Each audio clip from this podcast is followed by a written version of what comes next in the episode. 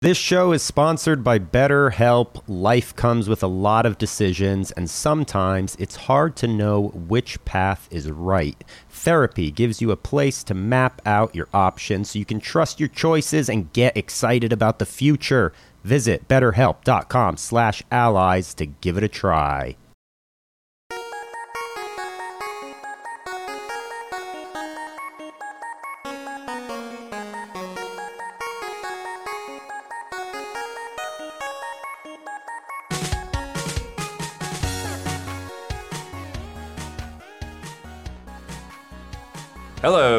Welcome to the Easy Allies podcast. I'm Daniel Bloodworth coming to you from Los Angeles, California. This week I'm joined by Brad Ellis, Rebirth. Trisha Hershberger, Hi, everyone. Michael Damiani, How's it going? and in the control room making it all happen, we got Don Casanova. Mortal Kombat! he, he brought in his PS5 today to have Mortal Kombat just kind of sitting there taunting Good him vibes. Good while he vibes. edits. It's like lighting a candle or something, you know? It just sets the mood, I find. Okay. Gabby's Uh, here. and then uh, Gabby's back there watching us. Don't forget. Uh, everyone, uh, we this week uh, we're going over all the big headlines from the Nintendo Direct and the State of Play, which both happened today. Yeah. Both announced yesterday. uh, we'll talk about as much as we can, uh, including Kung Fu Peach. Yeah. Good stuff. And patisserie peach and all the peaches. yeah. Uh, meanwhile, uh, Unity has uh, dumped a complete mess on the development community. Uh, and uh, we've got other stuff, questions, and fun things going on. Uh, but before we get started, we must answer for the mistakes we made on last week's podcast. Don, begin corrections music, please. Boop. All right. Uh, Huber said that Dying Light 2 and Dead Island 2 are proof that a horror game can thrive in January. Well, he's not exactly wrong. Dying Light 2 came out in February, and Dead Island 2 came out in April. uh, Dead Space Remake was in January. though. Yes. Yes. And yes, Dying Light 2 was the last February, Mm-hmm. not this February. Uh, I was making the argument that some third parties like Capcom and Square Enix didn't really do major press conferences before E3 fell apart. Uh, there's definitely a shift there, but Square uh, did have conferences before then. Hmm. Uh, 2018, they had uh, Shadow of the Tomb Raider, Stormblood, Dragon Quest XI, Just Cause 4, Kingdom Hearts 3. 2019 was an in-person conference Hmm. uh, where they had uh, Final Fantasy VII Remake, Avengers, Outriders, and Shadowbringers. Oh, okay. Among other things. Uh, this this correction, like my brain cannot handle this correction. Okay. It is pronounced bestiary, Bestiary. not Yeah. bestiary. Yeah, bestiary. it's bestiary. Wait, really? Yep. Yes. But everyone just says bestiary and no one cares. Like it's just how it is. Yeah, I thought it was bestiary for so long. I did too. Yeah. Until I and- heard someone say bestiary, I was like, what? Yeah, it was someone in uh, one of my discords. He, he goes, "Mean bestiary?" I'm like, "No, bestiary." Like, please read the word again. And I'm like, bestiary. And they're like, "Let's let's go to how to pronounce those sites." And it's like bestiary. Best. I'm like, "Oh my god!" I was like, "All right, everyone's been saying this word wrong forever, Yeah. but it's yeah. yeah, Yeah. we will continue to say it wrong. Just FYI. Uh, and uh, if you have a correction, uh, please leave it in the YouTube comments on either the public version or the Patreon version of this podcast. Use the word correction so I can find it in search and leave a timestamp so I know what the heck we were talking about. End corrections music. Boop. All right. First off, we're gonna get to know Trish a little bit. Hi. Yeah, we we we are very. I am very bad at getting guests. So, so you are an anomaly on this podcast. Woohoo! well, I'm excited to be an anomaly on this podcast. Yeah, uh, but yeah, tell us a little bit about what you do because we've known you for a long time. But you know, like you were already hot stuff before we we were together at Defy. So before Defy, I like to say that I tripped and fell into YouTube and digital media by way of SourceFed. Okay. uh, which was a news channel started by Philip DeFranco back in 2012, 2011, 2012. Um, and so I was hired for that channel because they had secret plans that nobody knew about to make a SourceFed nerd tangent channel where they would cover things like video games and new tech releases and anime and comics and sci fi fantasy literature, etc. Um, and so I got hired to do development, writing, producing, and hosting on that channel and did that full time for three years. Uh, and then I left that to go work at Escapist, which is where I met you guys. Uh, I met everyone here through that time period. Um, and then ever since then, I started my own production company here in Los Angeles. And I work freelance, um, either as on camera talent, or writer, or producer, or host, or consultant, um, or social media for a variety of different tech and gaming companies. And Yeah. it's awesome, and I love it. Yeah, you've been doing some cool stuff lately because I saw you were like a Borderlands thing this past week, right? Yes. And then, um, uh, yeah, Mayhem Mentors. Uh, Borderlands is very cool. Um, and I recently was uh, hosting or co hosting a show called Pit Crew, which is like a fun PC building meets competitive gaming. Silly competition show, uh, and that was really cool. And You're I, on- I do a on lot. TV recently too, right? Yes, and I was on CBS recently Yeah. too. Um, so yeah, I mean, mo most of what I do is as an on-camera host. Um, and then I always joke around that the days that I'm not on set, I uh, Twitch stream because Twitch is my happy place, and that's where I get to play games for fun with community members. So yeah, I I love Twitch. Yeah. Yes. Yeah. It's your day to day is Twitch and social media stuff. Twi- uh, well, I'm fortunate enough that most of my day to day is on set. Nice. Uh, yeah, and then the days I'm not on set are social media and Twitch stuff, which is great. But you know, it ebbs and flows based on the time of year. But we are in a very busy Q3 and Q4 of 2023 uh, for the gaming gaming sector, if you will. Um, so it's it's great. I know you guys are absolutely swamped with stuff to do as well. yeah. Mm-hmm. Yeah. More games than we know what to do with. Yeah. it's a good problem to have uh, if you're someone who enjoys video games. Uh, it's a bit of an overwhelming problem when you work in games media. and what what games do you gravitate to for for the most part? I play just about everything with the exception of fighting games. Sorry, Mortal Kombat fans. Uh, I'll play them for a little bit if I have a fight stick, uh, but I'm not. I'm not getting real sweaty. Uh, I'm not getting super super into them. Um, with the exception of fighting games, sports games, uber realistic war sims, uh, and I think that's it. I think I play pretty much everything else. Yeah. But yeah, I love a good resource or time management game. I love a TCG. I love an RTS. I'm not real good at MOBAs, but I enjoy them when I play them. Okay. Uh, and I love action adventure games and RPGs. So right now I'm very heavy into Baldur's Gate 3.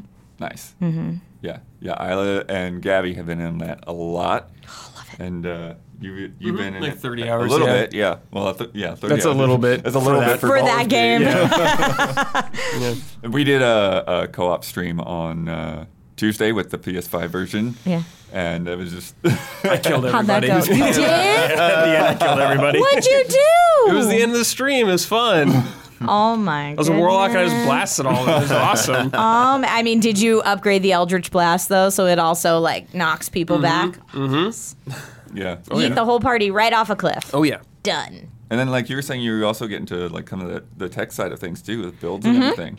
Oh yeah, so I'm I'm very into uh, the gadget scene, and because I cover tech and because I cover gaming, then there's that you know Venn diagram overlap of gaming tech specifically. So like PC builds, peripherals, uh, VR headsets, that kind of world is is where I live a lot of the time.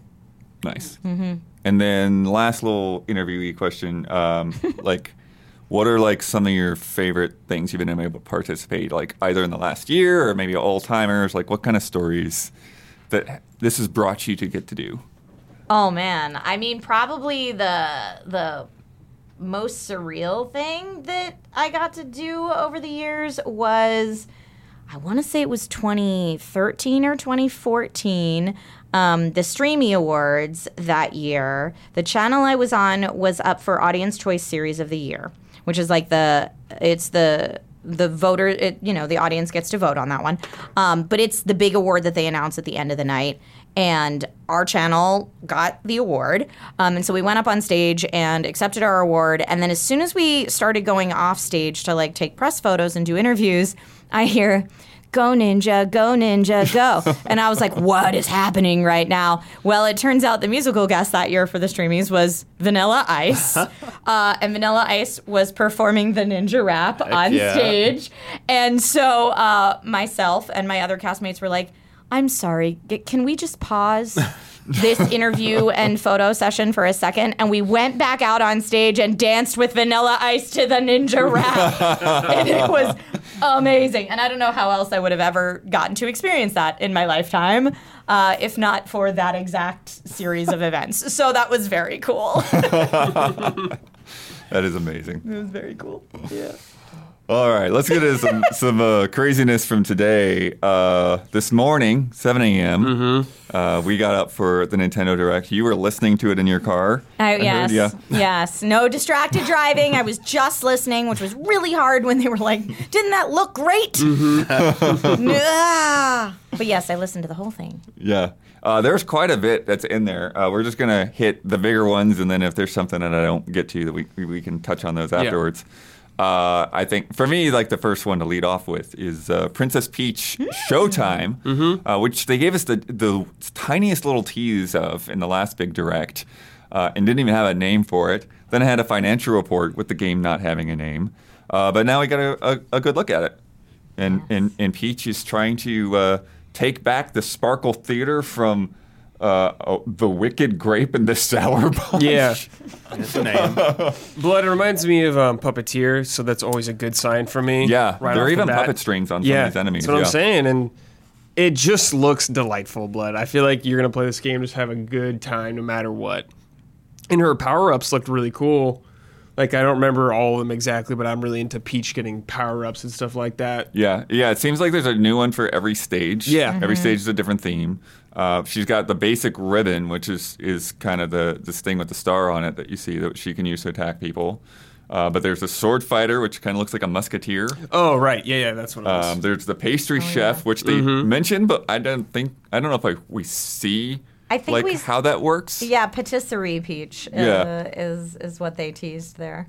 Uh, and then there's Kung Fu Master, Mm-hmm. I love that. uh, and then there's the the detective, the Sherlock Holmes outfit. yeah, that's sick. Yeah, and and Isla unfortunately is is out sick, but she was um, really digging all of these costumes. Yeah, but yeah, like the sword fighter, like is like bounding over enemies and uppercutting and all kinds of stuff. That does look cool. I, I when I was listening to this originally and actually watching it back now, uh, I feel a little better about it. But I had mixed, uh, very mixed first impressions about it because I'm loving this journey that Peach is going on, where it's like the new total boss. She can handle herself and is super capable. Peach, uh, that kind of we saw during the Super Mario Brothers movie. Um, and so I I'm hesitant when they're like it's a Peach forward game, and I'm like, oh, please don't make it be like a, a baby game. Please let it be really cool. yeah. Um, and some some of these levels, Peach looks really cool, uh, and I, I'm so I'm stoked for that. Yeah. The uh, what's interesting is that it, like it also seems to like change up. Like it's not just like a different like combat set, but it like the detective thing. Like it seems like you're like searching gameplay. around for clues and doing like Yeah, different types around. of gameplay. Yeah. Whatever the act of the play is, or something like that, or whatever play you're on. Yeah. So even like taking it a step further than say Luigi's Mansion, where every floor is a different level, but the gameplay is essentially Mm-hmm. the same. This is almost more like a an It Takes Two, where Right, you're, you're yeah. really changing up the genre almost. So that that would be very cool if they went that route. Yeah. Yeah, I think I'm most curious about is the the progression in each of like the the play environments. Is it just one stage scenario and you have to like accomplish what you need to do on there and then it'll like advance like to the next stage or is there some kind of interconnectivity where you can maybe go back and forth between like a stage proper or Right. Like, another yeah You probably will, because it does remind me of Luigi's yeah, Mansion. because like, going back the, and forth. The detective floors. part in particular, it's like, are you just like you're? She's following the clues, and it's like. I'll be really disappointed if it's just like one room and then like you solve that and you Yeah, move to yeah. the next room. Like Mm-hmm. I want to be going through kind of like a, a- a bigger environment, even if it's just going room to room, like in a Luigi's Mansion. Mm-hmm. Right. Yeah.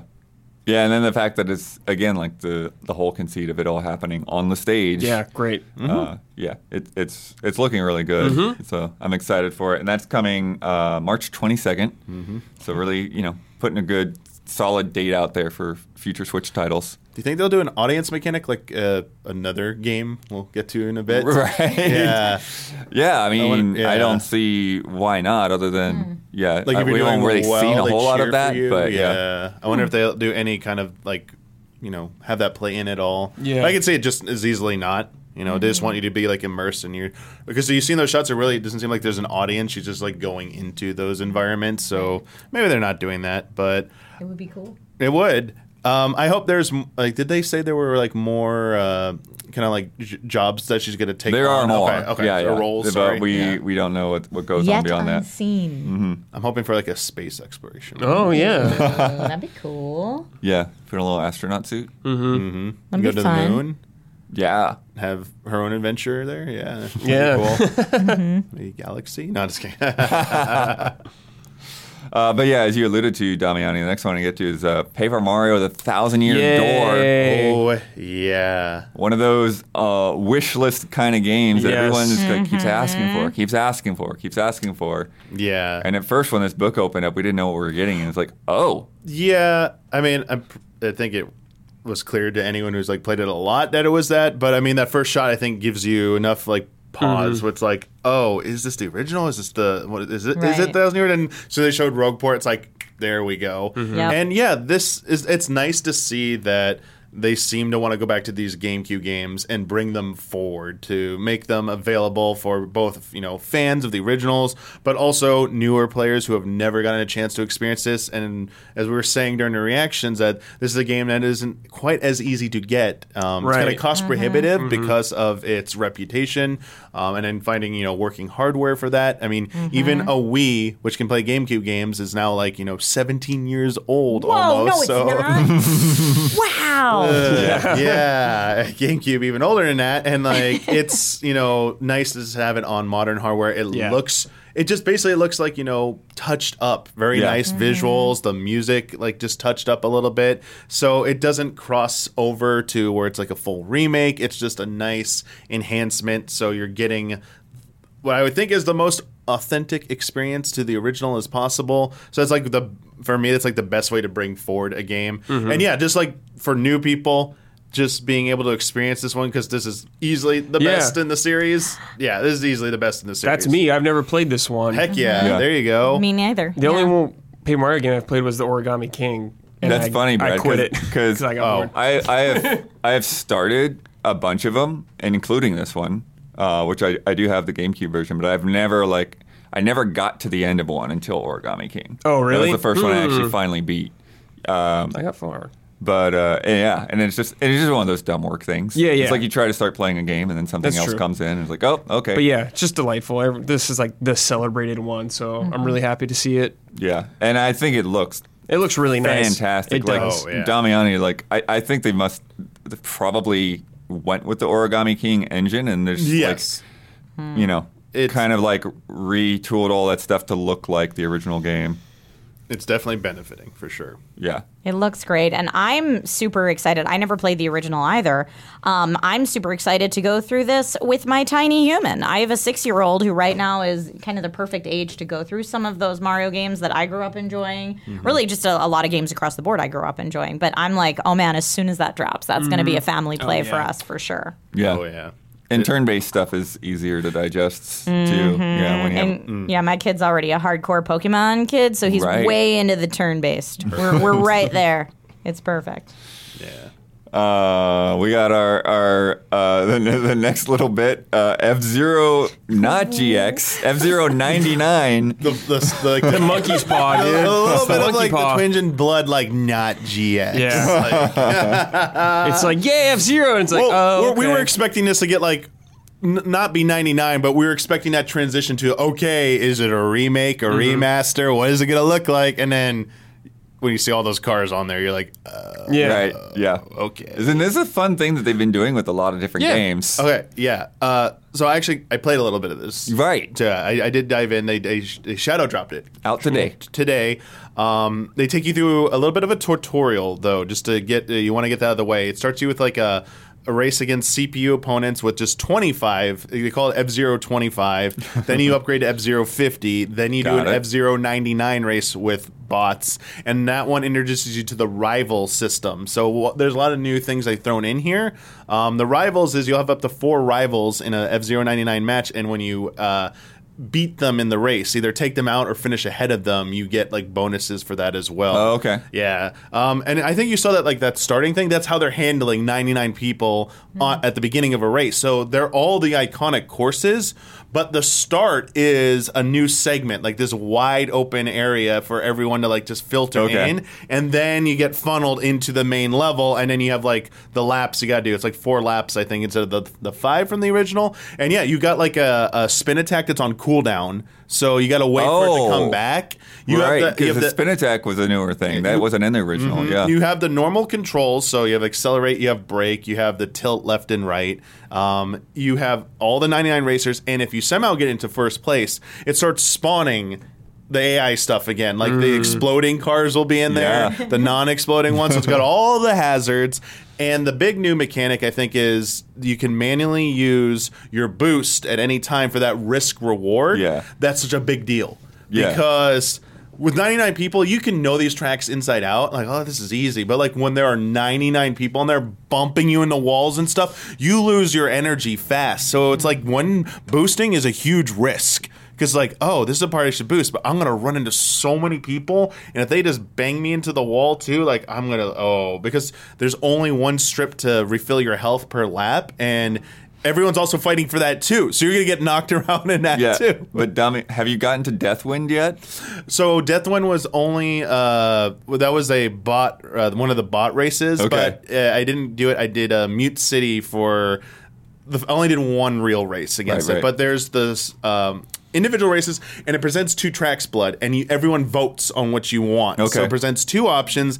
All 99 people vote. Whichever gets the most votes, you play that one. Deathwind was not one. It was uh, uh, Sand. Uh, Sand Ocean. Sand Ocean or Mute City was the one that they proposed. But there is a Grand Prix system that happens every so often. It's timed and it's a set of races, like five. And I think Knight Class was the first one they were doing. So you can jump into something like that and do a series of races. And they have like a leveling system. So, like, you, no matter where you finish, you get like credit, you level up, you can unlock like emblems, you can unlock like new. Uh, character portraits, I think, is one of them. Yeah, I've there's got, a, the, the whole bunch um, of stuff you can unlock in yeah, like you the have museum. a pilot card with uh, different Pilot unlockable yeah. backdrops and display badges. Yep. Uh, and then your machine, you have alternate colors, decals, and boost effects. Yep. So you can start unlocking all that, and it's it's pretty straightforward. That's kind of it right now. Um, oh, the other big mechanic is there are these glowy orbs, these spark orbs you can collect, and you have like kind of like a super meter type thing, and when it fills up. When you hit your boost button, instead of boosting, you go up onto a higher level, which you and maybe a handful of other people are there, so you can kind of like really quickly get ahead of everybody, and you can't fall off of it. I was like, "Can you fall off?" No, Oh, you'll okay. just like, and I don't think you take damage either. You just you just will slow down. But there's a there's already a trick to it, blood.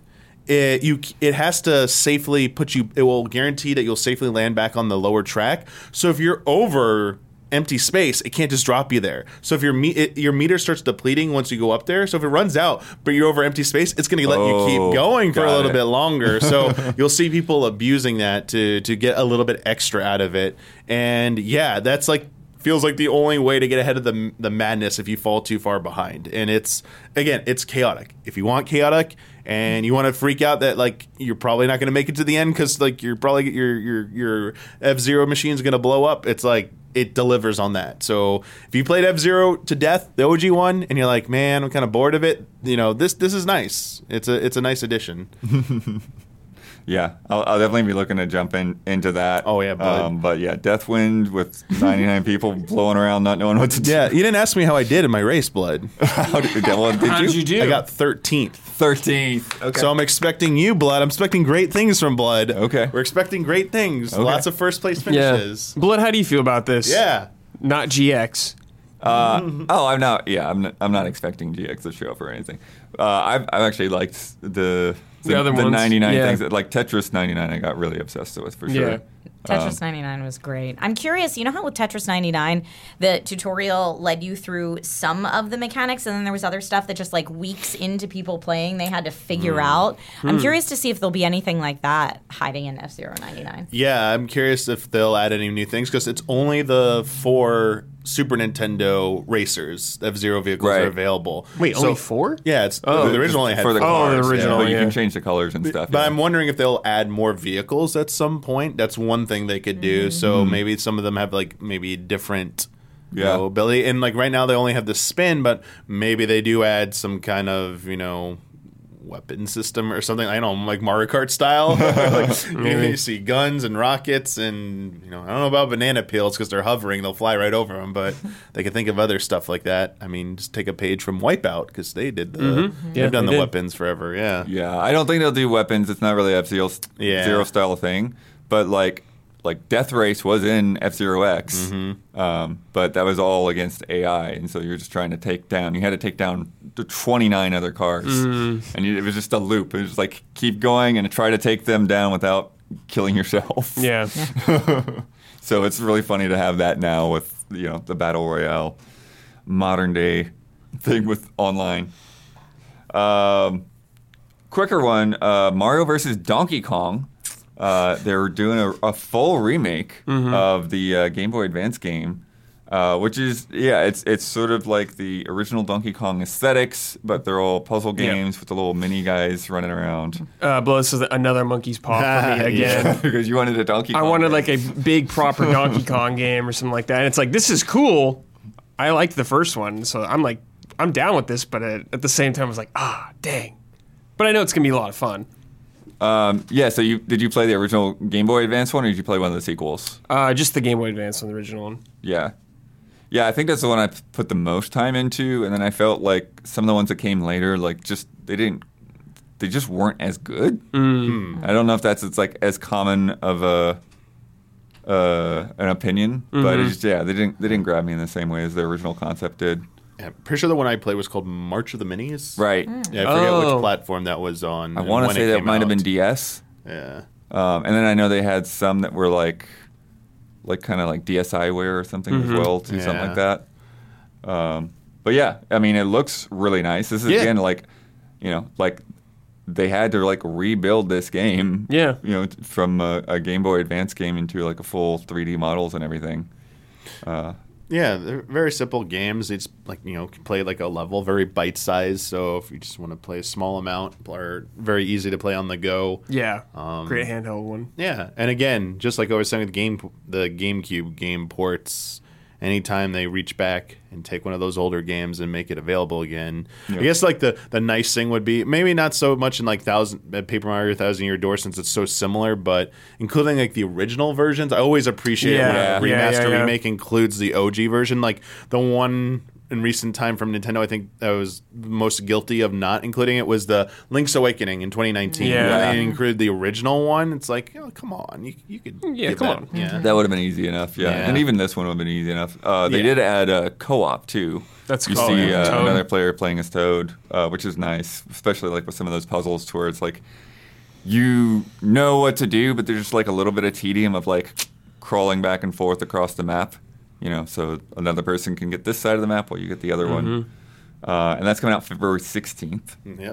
That's going to be another another good family play. Yeah. Oh. Absolutely. Yeah, especially with the co-op thing. Because Yeah. like you can kind of like give little hints and stuff. Like, why don't you go over there? I mean, I feel like Nintendo is really nailing the nostalgia for the adults that grew up playing these games and now get to pass them on to the next generation. So it's like, oh, you like this game before? Here's co op for your tiny one and enjoy. They're, they're doing it well. Nice. Uh, our next nostalgia play is Super Mario RPG. Yeah. Yeah. this was a showstopper at the last direct, and now that we got a little bit of a closer look, Damiani spotted a thing. Very excited about. Oh yeah, a certain, a certain door. There's Certain door a certain there. door in there. They know they know what they're doing. They know they know the veterans of this. Um, but we got a little bit of elaboration on like the new mechanics because we'd seen the the UI changes and like hmm, what are those for? Like this this meter building up in the, lo- the lower left. It's like a trio attack for a Yeah. special, and whoever's like in your party will change you so you can mix and match and get different trio attacks, which is really nice. Also the uh, sorry, it's called a triple move. Yeah. Get corrected there. Uh, the timed attacks, how it can now, it's like an AoE. It will hit multiple people instead of one person.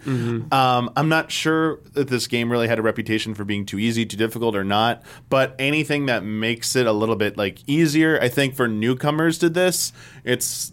I think these are included a to kind of like spice up the gameplay, but give you more options to easily deal damage and win. Mm-hmm. Where I think maybe the, like the older system might have been like the timed attacks like can probably be a little bit much so that like that having that super meter is kind of a nice way to balance Sure. that out. Mm-hmm. And visually, like man, this is like the perfect updated visual style for this. It looks game. great. Yeah. Yeah. Yeah, and we got to hear more of the music, the mm-hmm. updated music. oh, the, the the the forest music. Um, they they even played that at the near the end, and I was like, thank you. It's Yeah. so good. Includes the original too, I believe. Oh yeah, right? yeah. They in the Japanese version direct, uh, maybe it's in the English version, but when we didn't pay attention, there's a menu that has been circulating on Twitter of the Japanese uh, direct that shows the interface in the menu where you can toggle between OG soundtrack and new soundtrack. Oh, okay, nice. So you can Yeah. switch that on and off. That's cool. Yeah. yeah, yeah, and uh, Shimomura is back for that Yep. as well. Oh yeah. Gotta have her. Uh, the other thing uh, that's in there, uh, once you beat the game, you can go Oh. back and challenge the bosses again, and they'll Oh. have uh, like uh, new new mechanics, and new difficulty. Wow, that's cool. I didn't Yeah, know yeah. that. Yeah. Dang. I saw, yeah, like whoever it was, it was a booster hit everyone for like nine nine nine nine nine. It's like, Yeah. okay, here we go. This is the uh, the bang your head against the wall for a while till you figure this out. But yeah, I hope. Uh, yeah, I can't wait to play it. Yeah, yeah. From my memory, it wasn't um, like it wasn't a super hard game, but I, there were certain bosses. That are Yeah. like, these guys take you down. You had to figure out like how to deal with them. Yeah, Yeah, I feel like that's like a lot of the old school Yeah. uh, RPGs from that era. Just like it's what you need to do to beat the boss, and it's not necessarily that it was like hard and that like you you couldn't handle. It's just like what kind of gimmick, what kind of trick did this boss have? Yeah. and yeah, there's definitely a few of those in this, and I you know don't think it'll be too bad. People, you know, Yeah, they'll be fine. yeah, yeah, they'll be fine. and the Google does the weekly sign me out in Yep. the middle of the podcast. Very nice. uh, but uh, Trish, you uh, were excited about the last uh, Mario Kart update. Yes, Pauline is now is now yeah. playable in Mario Kart in the Booster Course Pass Wave Six that they uh, told us a bit about. And Wave Six, it's the final wave, so we're gonna get the last two, uh, the last two Grand Prix tracks. Uh, and Sets of tracks, yeah. Sets of tracks, yeah, exactly. Uh, so eight tracks in total, plus th- I think they said three new playable characters. But I, I, uh, I very much so was excited about Pauline, so I may have not heard the others correctly. Yeah, I've got I've got the full list here. So we've got uh, Diddy Kong, uh, Funky Kong, uh, Pauline, And and Peachette. yep, Which I, I don't I don't. Why do I not remember So- Pe- Peachette is like Toadette, but Peach. Like with the kid? crown. It's from Yes. yeah. I remember yeah. What was it? Was it Super? Not Super Princess Peach. What was the one with it's it? from Mario Kart Tour. When, yeah. Okay. Is Peachette how we went down the Bowsette Yes. rabbit hole Isn't this on the like internet? isn't this the crown thing where everyone transformed and like everyone wanted like Bowser to get the crown and turn Maybe. into Bowsette? yeah, And, and the whole uh, Yeah. the whole fan theory is that maybe Peach is really a toad and everything from her waist up's just a hat or like a, a power that comes with the crown. It, it got real it got real weird for a little while on the internet. But yeah, I'm excited you can play as Pauline. I'm a big fan of the mayor of New Donk City in every iteration we can get her in. Um, and I was like, yes, this has to be a cosplay, but then everyone's going to think you're Carmen Sandiego or Jessica Rabbit. So I don't know how to avoid that. But uh, yeah, I think Pauline's awesome. So I'm very excited about that. Birdo was my main in Mario Kart. Uh, but now that Pauline will be here, she's going to take over. Yeah, and they showed uh, Daisy Circuit from Mario Kart Wii, but other than that, they're keeping the rest of those under wraps. Yep. I'm curious because they've done like brand new tracks on a lot of them. They did like the bathroom Yeah. one last time. I think we'll get one more completely original one. But yeah, that's wrapping up. We talked about Mario Kart Tour, World Tour, is yeah. wrapping up updates, so it's clear they're getting ready time. for what's next. For Move this team on to something new. yeah, I'm ready. Uh, Splatoon 3, Oh yeah, we got a little peek at this uh, DLC called Side Order, which definitely is giving like NieR vibes. With this like very like bleached, very, all white kind of environment. Uh, you've got like this this robot drone by you that you can kind of. It looks like you can hang it looks from like and the like pods. Yeah, it does look from like the pod. Yeah. Uh, but the, it's it's speaking with Pearl's voice, so I'm wondering if like Pearl is like remotely pi- piloting it, because Marina and Pearl are from um, uh, Splatoon two, um, and then yeah, it, it looks sort of like a mix of uh, the co-op mode and then kind of like a roguelite kind of structure where you're like climbing up this tower. Mm-hmm. Uh, and they, they show you going into the elevator and, and these different floors and things that become available. Um, but uh, still a ways off. Yeah. Spring, Spring, 2024 still a ways off, this. yeah. And Splatoon 3 is like a, about a year old now. Yeah, wow. Mm-hmm. So um, that's Uh, Splatfest and stuff. have Been I like on. the roguelike element, Blood. I think that's cool. I always think that's fun in games like that, especially for like a. It seems like this has like a, a story at least involved in it too. So Mm-hmm. I think that's a really fun twist on it. And yeah, that's so they show like you get some splash damage and like run speed up and just different different little uh, chips to like augment your character Sure. as you're going up the floors. in NieR as Yes. well. The Yeah. Um, but yeah, good stuff there. Uh, Brad. yes. Unicorn Yay. Overlord. Yes, a uh, a new strategy game from my beloved Vanillaware. Um, I'm just excited. It's been a while since their last game, Yeah. so it's time to see. Like, I really like Dragon's Crown. Is like I really loved that game. So going back to a more medieval fantasy style kind of game universe, I'm super into. it. And I love tactics games, so it's like made for me. It's exactly what it's I needed. Blood. Yeah. I feel like it's been a while since we've seen like a brand new Vanillaware game.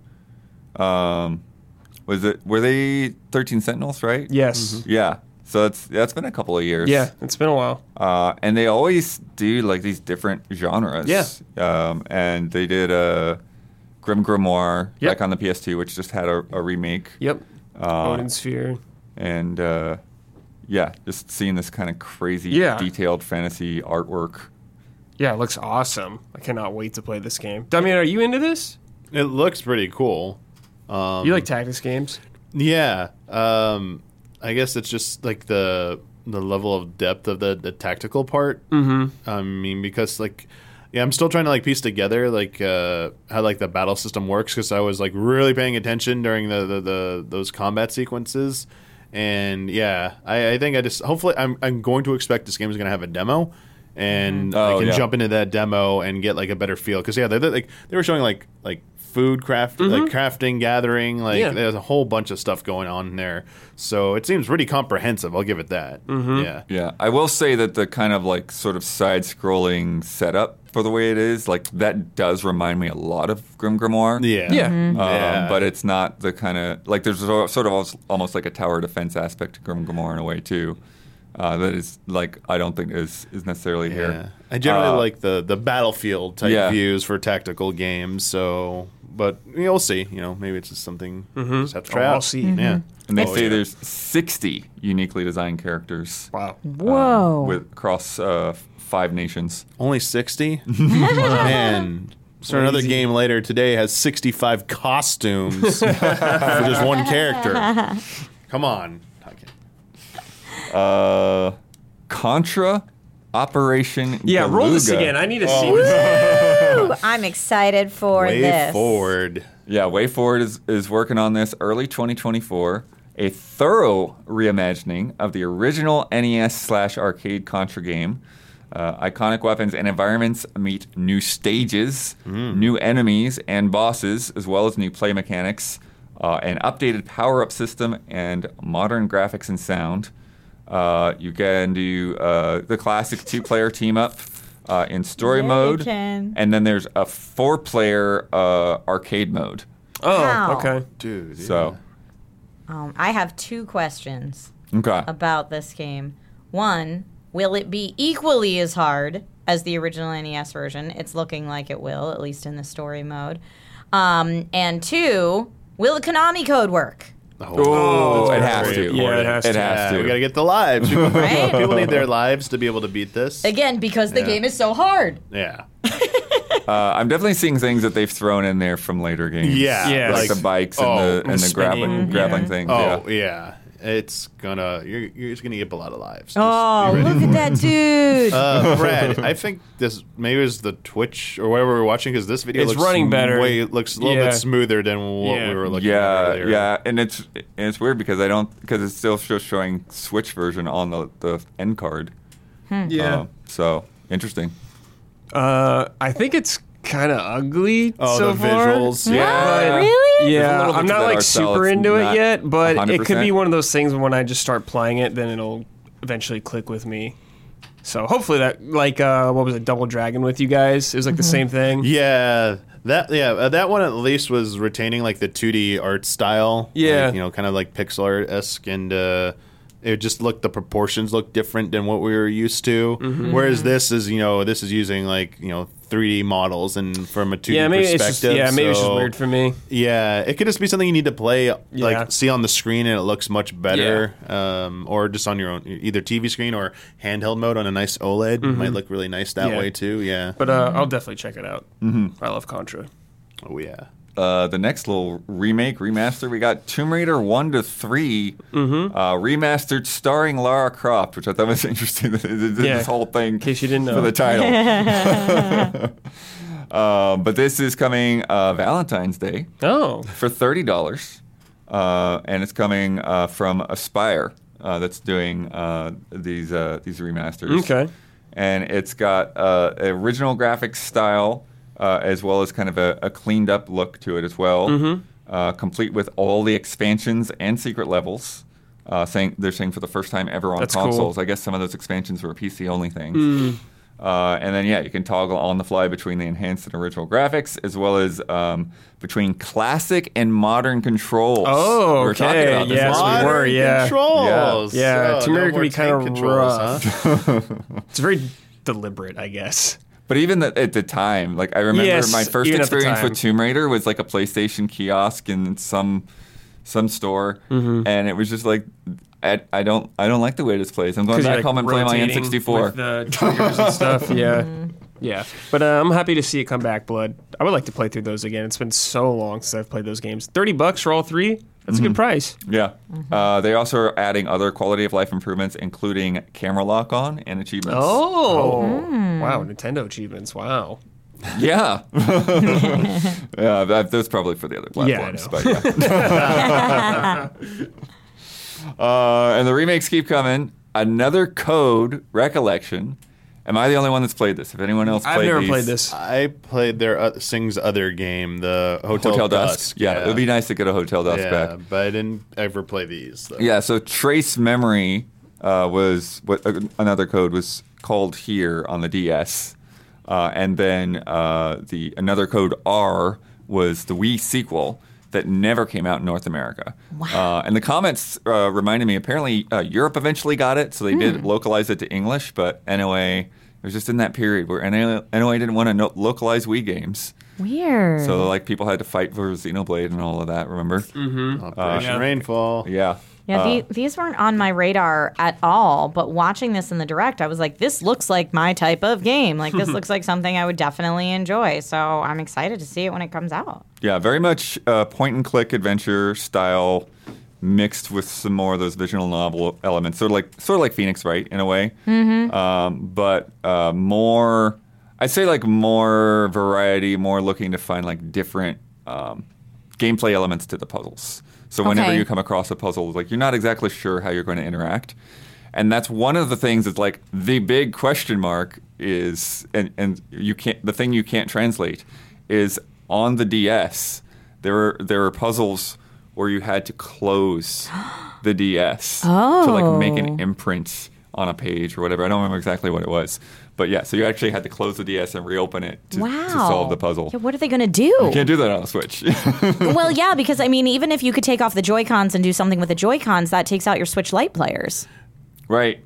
What are they going to do? It's probably going to be a button input if they keep that because um, Phantom Hourglass had a Oh, similar right. thing with the map where at one point you needed to close the system, but they ported it to Wii U for the Virtual Console, both that and Spirit Tracks. And everyone's like, "Wait a second. I, when I got to the part, I'm like, "How are you going to do this?" And there's just a pretty sure it's just you just, you just hit the home button and, un, and hit it again, and it treats it as that closed the system and mm. opened the system. So maybe they'll do Yeah. some kind of like workaround like that for sure. Yeah. Interesting. Yeah, and it looks nice. It's it's cleaned up. Yeah. Um, uh, you know, they're not like going to extreme measures, but it, it does look like a modern game. Uh, and just one of my big surprises is that like the the developers of these games is are long gone, um, and so like Nintendo actually you know going through and I, I I I don't know who's involved with these remakes, but it's interesting to see them Yeah. and hopefully we do get Hotel Dusk as well. Uh, so yeah, so those are my highlights there. I don't know if you wanted to hit anything else. There were like 20 other games from Right. that direct that we didn't talk about. Uh, we had Prince of Persia, we had WarioWare, Luigi's Mansion 2, all kinds of stuff. Dave the Diver. Champ. David Diver. Trombone champ Yeah. with the motion controls. Yes. Motion Joy-Con controls looks and so IR silly. controls where you move Yes. the, the IR sensor back and forth in front of your hand. And when they said four player trombone champ, I was like, that's Mm-hmm. just chaos. Yeah. It'll Yeah. be great. Yeah. yeah but like a house of kids. Yeah. And just imagine what's going to sound like in the other room. So good. And Dave the Diver coming to Switch is great. I'm excited about that. Yeah. That's a nice little snackable pick up, put down game as well. So it'll be nice to take that mobile on the Switch. It is. It was funny though with that trailer because it was one of those moments where it was like, well, the game's been out on other things for months now, so we'll just show you spoilers. Now, see, I was just listening to it, so I didn't get that. I was as soon as they were like, and then you dive by day and enhance your culinary skills by night. I was like, oh, this is Dave the Diver. Yeah, I'm stoked. but yeah, they're just showing like a lot of like kind of later bits in there that I had not seen before, even Oh, though I've how watched people play it and I've watched other trailers. wow. Yeah. Okay. Um, yeah, let's move on to uh, Sony side. State of play time. Mm-hmm.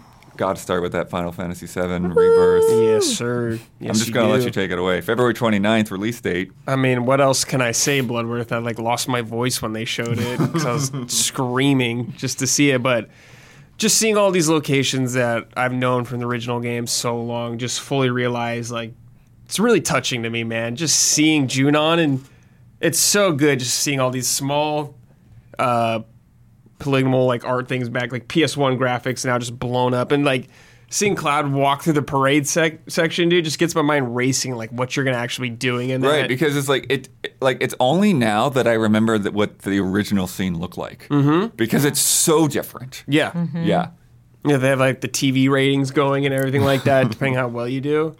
Yeah, and it's just looking fantastic. Getting to see some more of the characters in action, like Yuffie and uh, Red 13 being playable this time around. That's actually something that they they specifically called out because they had like three little developer notes. Yes. Um, along with this, uh, after the trailer went out, uh, and they were saying that like seeing what people wanted and the feedback that people had from Mm-hmm. remake kind of like influenced their direction of things like that, like making sure that they get more playable characters Yeah. and stuff in there. Still got more characters as a show, but I I wonder if some of them won't be playable until the next game and stuff like that. It was nice to see uh, Kat Sith or Kate She, however you want to say it. Yeah, that was just like having to debate. Like, okay, I don't know exactly the correct way Yeah. to say Kate Well, Sis. we're gonna hear it Yeah, at some gonna hear it. point, so that debate think will it's- end. I'm trying to forget what they call him in um, Yeah. Dirge of Cerberus, but right, because Yeah. the original doesn't have VO, so it's like, Yeah. it's just like a guess, guessing game. yeah. Yeah, the uh, it- it- Trish was giggling at the uh, Cloud and Sephiroth little Pretty boy shot. Back and Oh, forth. it's so good. the pretty boy back and forth Yeah. and the cloud on a Segway were the two moments that Yeah. Mm-hmm. I laughed out loud uh, during this trailer. And someone in uh, your Twitch chat earlier had said L'Oreal Sephiroth in, Yeah. in response Oh, to that. And I was Oh, like, yeah. oh, 100% man. that's what that is. Yeah, and blood. Just seeing Gold Saucer in all the mini, like I adore Gold Saucer, so I was really, I had really high hopes for it, and it's Yeah. like really nailing it for me. Like showing the little fighting game that you do in it, the motorcycle game. God, I hope they have the snowboarding game still. They say, uh, yeah, one of the things I grabbed from their press release: dozens of hours of rewarding side content and mini games. My goodness, Yeah, so I'm talking about. we will, we will see. And Yeah. they showed a weapon as well, Yeah, they did show a weapon. which is a thing that like I don't think like I really dug into when I first Sure. played Final Yeah. Fantasy Oh, VII. okay. Like when I remember when There's you guys optional when you guys did the Yeah. playthrough at GT, I was just like, what is this thing with the weapons? Like I don't remember this. Yeah. Yeah, they are. a lot of them are optional. yeah, Yeah. That Yeah. one is a nightmare. Emerald. Yeah. Yeah. Oh yeah. But yeah, it, it, it like th- this trailer. There were so many questions people had about Rebirth. Yeah. Even after seeing the footage we'd seen before, it's like, yeah, everything Brad talked about, but also like, how are the environments going to look? Because mm-hmm. we're going beyond Midgar. What are the? How are we going to capture the spirit of the overworld, the world map? And it, it- not they they definitely you know impressed with what they showed in terms of those environments in the trailer and in the press release even referring to like preserving like the feeling of exploring the world map like these Yeah. large zones I have- it's I have that. yes From like uh, Naoki uh, Hamaguchi, Final Fantasy VII Yeah. Rebirth also embraces the concept of free exploration with compelling stories, fun mini games powerful monsters, and so much more to find throughout the world map. yep Yep. Uh, Looking good. They also talk about the synergy abilities, Yes, which we look really showed cool. Oh, those like yeah. dual tech looking things. Yeah. Yeah, so good. The one with uh, Yuffie and Barret was Yeah, really cool. and that's like a nice uh, layer to add on to the combat and remake or, from remake already, which was already good combat. So just a little extra, a little spice to it. yeah. Uh, did, you, did you see the Kitase quote? What is Which the one? Kitase This is amazing. We know fans are dying to see one scene in particular. Oh, are they? I'm thinking of a couple scenes in my mind. i know what they're I, talking you about know what they're date talking scene? about. yes Yeah. Well, no, that's not. but Okay. Yeah. We're- we're- blood everyone's talking about the date scene yeah. That's what I thought. that's what everyone's saying. thinking of what are you thinking of blood I don't think that any there's, peop, there's enough people that haven't played the original that they want me That to tell. scene.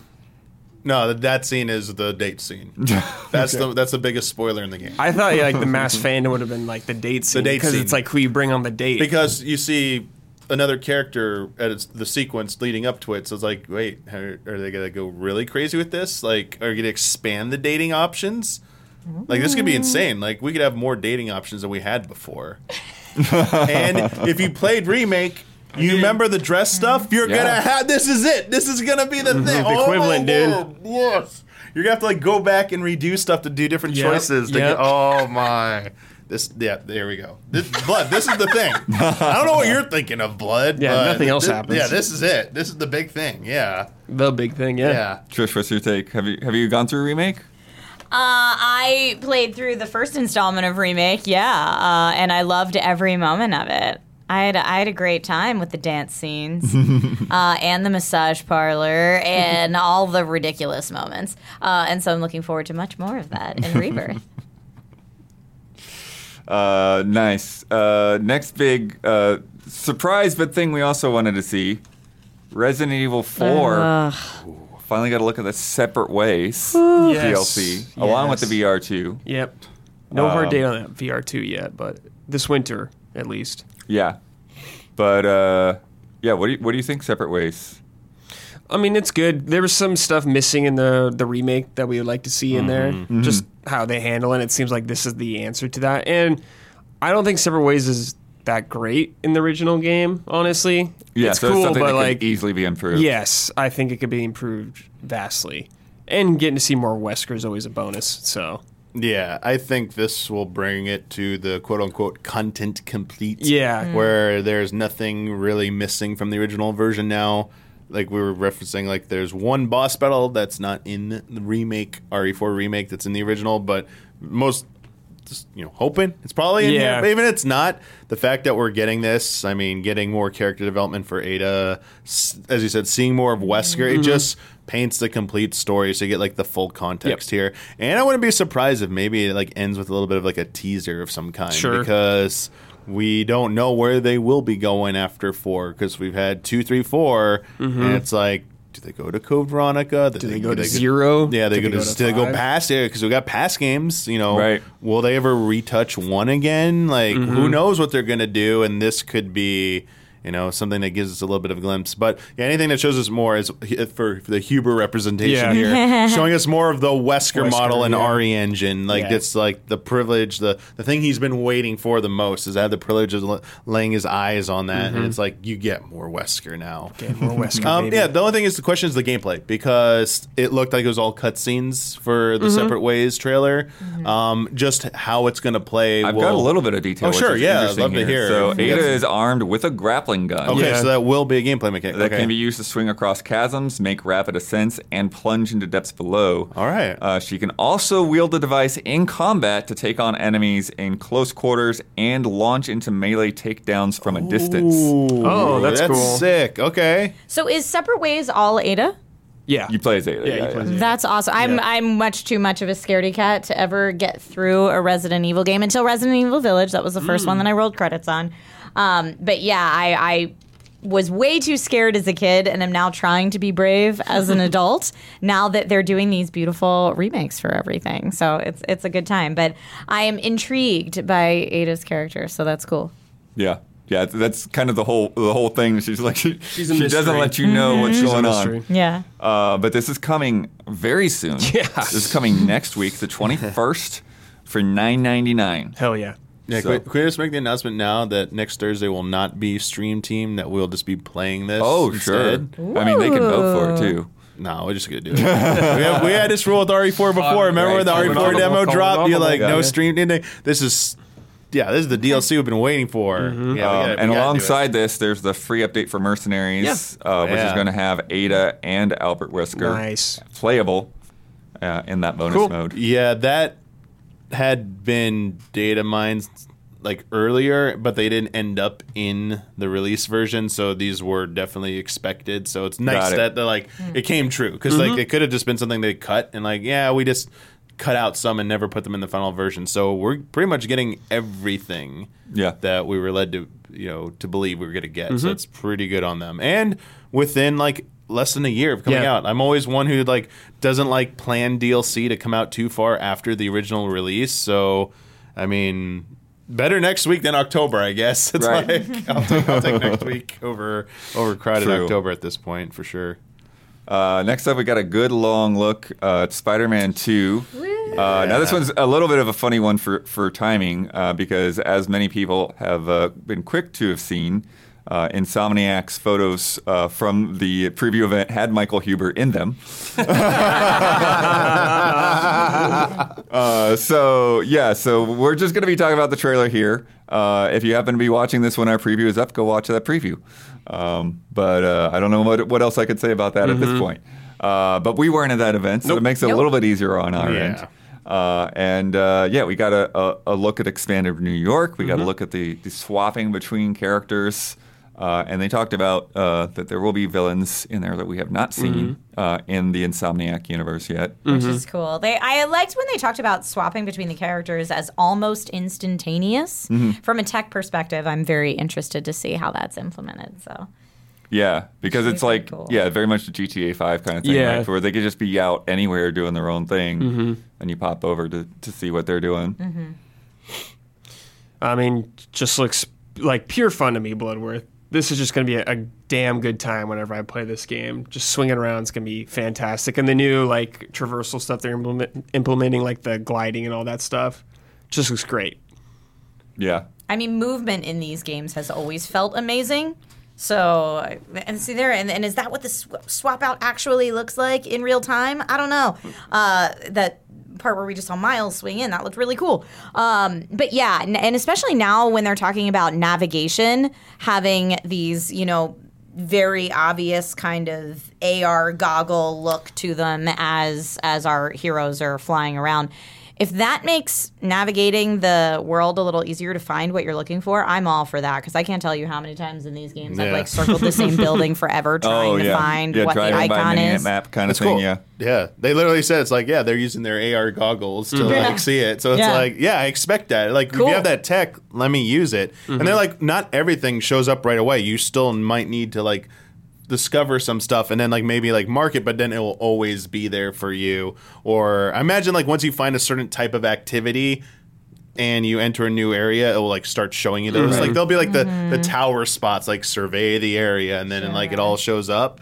But yeah, the the even adding in the fact that when you point out the glider, Brad, that mm-hmm. they added in new ways to traverse so that they could add different types of landscape in there, so it's not all just like skyscrapers.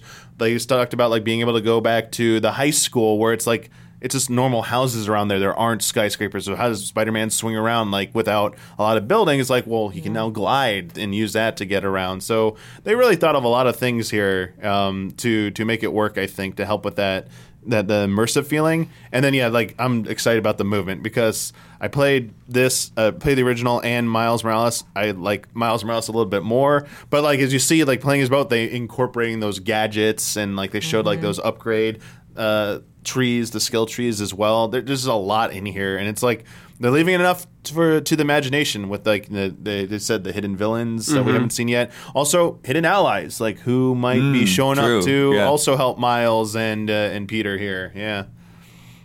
Yeah. And uh, yeah, I think we, you know, there, there's definitely going to be a lot to play with. You know, and they talked about having all these different costumes in there, and like it looks like a lot of the costumes even have like variable color schemes uh, yeah, among them, sick. and so yeah, yeah, it's it's looking super good. I want this. I want a Spider Verse costume back again. Yeah, Yep. And I want them to go. f- I want them to go further. I want them to change New York to look like the movie too. Oh, whoa. That'd be sick.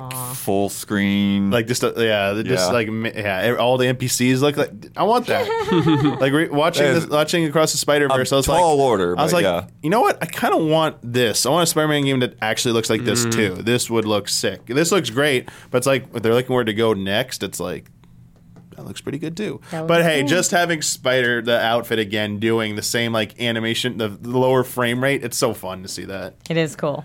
yeah, Oh, the cat! the cat. The cat has to be back. Please. Oh, the mouse cat. Yes, please. I must have the cat. please. Thank you. Um, Damiani, big surprise. Tales of Arise Beyond the Dawn, which you guys are trying to convince me was a full game. Well, we didn't turns know, out but it's now it makes more sense. Yeah. Now, oh, I mean, what's an expansion? Well, in it's this? been like, two years or something. Yeah, like what, yeah. To be fair, it's like and they've how done long- sequels What before. DLC came out this far after for like this type of game? It's not like this is World of Warcraft where we're getting an expansion like two, three years later. It's Tales. It's a Tales game. It's Mm-hmm. like they they usually have like a one year shelf life with their DLC, and then they move on to the next. Yeah. Like they crank these out pretty quickly. So, and this one, as I said, was a very well received, very popular. Moving to a new engine, trying to take the series a little bit in a different direction. You know, it's still very much familiar, Yes. but it, it basically it's best described as the the HD Tales games finally with a little bit of budget. Is Right. the best way to mm-hmm. describe Yeah. these, and it made sense. Like, oh yeah, it's getting a sequel. The ones that do well get sequels. So I wouldn't even rule out a sequel even with this. I'm Oh, like the fact yeah, I they're doing this late, they're doing DLC for this. I mean, we don't know behind the scenes what was going on, what caused this to take two years or whatever, like what it was delayed by COVID or whatever. Yeah, who knows? But it also could be read as this is so popular, successful. We still wanted to do this after the fact, and we'd like to maybe make more of these. Um, yeah, I'm just, as I said, just curious what they're going to do with the gameplay because it already had a pretty unique combat system. Um, I'm curious if they just mix it up at all or what new additions they do. And yeah, story wise, I'm I remember uh, without spoiling things. I uh, like any Tales game. I got really crazy at the end, so I'm kind of curious Yeah, where I've got, I've got we a are here with this. here. Yeah, Not that I understand the context fully, but all I know is like one thing, and like it seemed like it was following that. The one character has something different about them, which makes sense. It's what happened in the ending, but I can't tell you anything else other than that at this point. It's been so long. yeah, because it's been so long. Yeah, Yeah. so it says uh, one year after the conclusion Okay. of the main game, uh, Alphen and the rest of the six are caught between being revered as the liberating hero of Dahna and reviled as the destroyer of rights by Renans. Mm-hmm. By chance, Alphen and his party meet a young girl named uh, Nazamil, who is the daughter of a Renan lord and a Dahnan. Will the six be able to change the fate of the girl who will eventually fall under the curse of the mask? The I don't know. what Curse of the the Mask? curse of the mask, like like Jim Carrey mask. Like Uh, what? Explore the world again with party members who are connected together with a strong bond. There it is. Experience That's new, concern. exciting new challenges and see a world that is at once familiar yet evolved Okay. since the conclusion of the original story. It's 20 hours of content, uh, new quests, dungeons, boss fights, and an epic new story arc. Mm. Uh, coming November 9th. Yeah, that's always the pitfall of these like direct sequels slash like or expansions to a game that like are set in the same world. Um, when they're a single player focused game, is how much of it feels the same and familiar. Like Final Fantasy X 2, like how much of that was like traversing new zones versus going through familiar.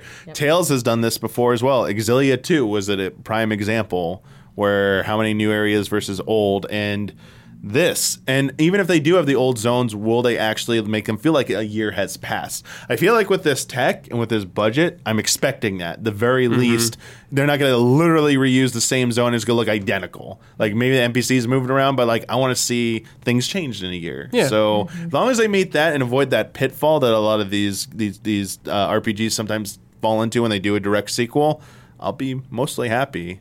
But yeah, like it, again, the battle system stuff. Like, what are they doing different Yeah, here? definitely curious. And yeah, the story. Like, I'm not sure about this story yet. I mean, the ramifications. That's a big thing. All these big RPGs, when they like do something world saving at the end, it's like when you really look at them through like a like a like a, you know you actually focus in on them. They're like, yeah, there are consequences here. That like if the game just ends, like, oh, we're just never gonna deal with these. Like, hmm. what happened? And this one was like the original was like two worlds. Like one had to deal with like this is a Tales like recurring theme. One world has to maybe suffer for the fate of another one, or vice versa. So seeing how that plays out, I mean, it's it's a pretty common trope, but you know, will you know this game was a game that sorry, the original one was a game that was already dealing with the characters having to deal with hate from one side or the other. Like there would be a champion on one side of the the people, the other people like revered or, or sorry reviled them, not revered them. Yeah. Yeah, we'll see. Um, it's still very packed. for- Yeah, and it's this Like- year. like November This 9th is year. right after the craziness. soon. Yeah. Why not? Wait, at this point, it's like, can you just like do January? Like, like January, just a little bit before the February RPG onslaught. Like that'd be nice. Or December. I take December. Uh, next up, we've got Avatar: Frontiers of Pandora. yeah. Speaking of December, yeah. Chris, you're interested in this, yeah? Yeah, I and this was not on my radar at all. Like, had we seen anything of this? We've this seen some of it, yeah, yeah. before? this Uh, was my first time seeing it uh, in detail, and I yeah, it was very surprising to me. But um, I I will play this. I don't know. I mean, it'll depend on the gameplay if I'll finish it or not. But I I will certainly check it out. I'm I'm intrigued enough to want to live in this world for a little while at least. Yeah. And then Don back there is our, our, our massive Avatar fan. Him and Yeah, I was gonna say, Damian, you got a clear path in December. Avatar's got. Here comes the spin zone. I honestly think every this is I think the third little uh, showing we've seen, and each time this looks better and better to me. I mean, this was a short little trailer, but the narrative stuff is looking more solid. All the stuff on Pandora is just Pan- Pandora is just what we want. Like it looks like a fun place to explore. All the geographical sort of touchdowns, touchstones there you see in the background. You have fam- familiar spots, mm-hmm. all interconnected. Just a beautiful place to be able to exist in this sort of open world. And then the you know the sort of retribution gameplay of taking down these military bases. I think is going to just be a satisfying, fun action loop to be involved in. I mean, can you imagine diving off this cliff right here? Does this look fun? Yes, big time. So I'm pumped. I'm in. I gotta say I'm in. You know, I wasn't a guarantee that I was gonna like this game, but I'm liking it more and more each time we see it. So it's looking gorgeous. I think. Yeah, Don, I got some details from the press release here. Hit me. Uh, you discover that you are a member of the respected uh, Sarentu clan, believed to have disappeared years before. As you journey across the western frontier, you will meet the Ar- Aranahe, a clan of artisans known for weaving skills, uh, the Zeswa, a proud nomadic clan that lives in symbiosis with gigantic beasts called Zakru, and the Kametire, a reclusive, enigmatic clan skilled in healing and potion making. So I'm guessing you probably get those different skills from each one that you go, go visit. Uh, as a rite of passage, you will bond with your own Banshee, or Ikran, as the Na'vi say. Uh, together, you'll be able to explore Pandora from a new perspective uh, from the skies. You can also fish with them, Cool. uh, perform acrobatics above the clouds, and fight against the RDA together. Uh, you can also expand your exploration possibilities on the ground uh, by learning to ride a dire horse. I didn't know that's what that was called. I'm into it. Yeah, I love it. It's looking very nice. I can't wait to play. Uh, and then the, the last one I got uh, to focus in on uh, Ghostbusters: Rise of the Ghost Lord. Yes. Oh, the VR one. Yeah. Ghostbusters VR. I'm here for it. I I'll dig up the Ghostbusters official fan club card I had when I was like six years old, and you know, this this looks awesome. So I mean, go. I feel like going from the Nerf Proton pack of yesteryear to like being in VR, kicking out a ghost trap is going to feel real good. Yeah. Which uh, VR do you usually play on? Uh, I have I have quite a few of them, so Okay. I'll, I'll swap back and forth between them. But I mean, if this is on PSVR, PSVR two is great. Yeah. So this is on uh, VR2, MetaQuest 2, and Okay. MetaQuest 3 with crossplay support. That's nice. So if you've got Crossplay multiple of those, is then you can play together. Yeah. Mm-hmm. Yeah, That is that's nice. true. That's true. Yeah, I got a. I don't have a Quest three, but I've got a Quest two, uh, and a PSVR two. So that's great. Uh, I, I was kind of going through the little bullet points, seeing what stood out. Uh, they have headset feedback Hmm. to feel the vibration of, gl- of ghosts flying through you. Cool. That will be What? cool. That's your awesome. head will rumble if Yeah. a ghost Oh flies my in your God. like getting slimed, you know. It's great. It's great. Mm-hmm. That's good. Oh, Pure fandom at its finest, and I'm here for it. Um, yeah, some other things that were in there. We got a funny little look at baby steps again, the weird like Oh, nightmare yeah, dude, physics I can't wait thing, to play that game. walking simulator for real. Yeah, it looks so fun. uh, Ghost Runners Two was in there. Yep. They showed off some new PS5 colors. Mm-hmm. One we thought already existed for Yeah. a minute. yeah, I mean on the stream it looked Yeah. like the same color. What the Yeah. white, the white or the red? The, The red, red one. one. yeah. Um, The red that they had out already is more of like a deep, deep pink. yeah, kind of, But it right? looked like that on our monitor. Sure. So, Yep. but it's like then a later shot. It's like, oh, I guess it is more red, like Yeah. candy apple kind of red. Mhm. Um, uh, and then uh, Helldivers Two is in there, looking good. Yeah, Yeah. dude, I cannot wait to play Helldivers 2. I really like the first one, and now this one seems like a huge leap up in like budget and stuff. It's like more third person now, and seems like more planets and all that stuff. I just can't wait for the chaos of trying to take down bugs with everyone and us getting uh, each other killed. It'll be so much fun, and it, I think hope it has crossplay, some PC too, yeah, so hopefully it does. yeah. I think Mm-hmm. it might, but I don't remember for sure. Yeah. but hell yeah, I'll Yeah. play that. The big bugs looked cool. Yeah. We got more news to come, but if you've been enjoying the show so far, uh, be sure to take a second to like and subscribe and ring that bell over on YouTube. It helps us and it helps you stay connected. And now, a word from our sponsors. You hear that sound? It's the sound of a sale you're missing out on because you're not selling on Shopify. And what does it sound like with Shopify? Ah, that's a little better. Start selling with Shopify today. Shopify is the commerce platform revolutionizing millions of businesses worldwide. Whether you're a garage entrepreneur or IPO ready, Shopify is the only tool you need to start, run, and grow your business without the struggle. Shopify puts you in control of every sales channel. So whether you're selling satin sheets from Shopify's in person POS system or offering organic olive oil on Shopify's all in one e commerce platform, you're covered. And once you've reached your audience, Shopify has the internet's best converting checkout to help you turn them from browsers to buyers. What I love about Shopify is how no matter how big you want to grow, Shopify gives you everything you need to take control and take your business to the next level. Shopify powers 10% of all e commerce in the US. That's huge. And Shopify is truly a global force powering Allbirds, Rothy's, and Brooklinen. You've heard of these, and millions of other entrepreneurs of every size across over 170 countries. Plus, Shopify's award winning help is there to support your every success every step of the way.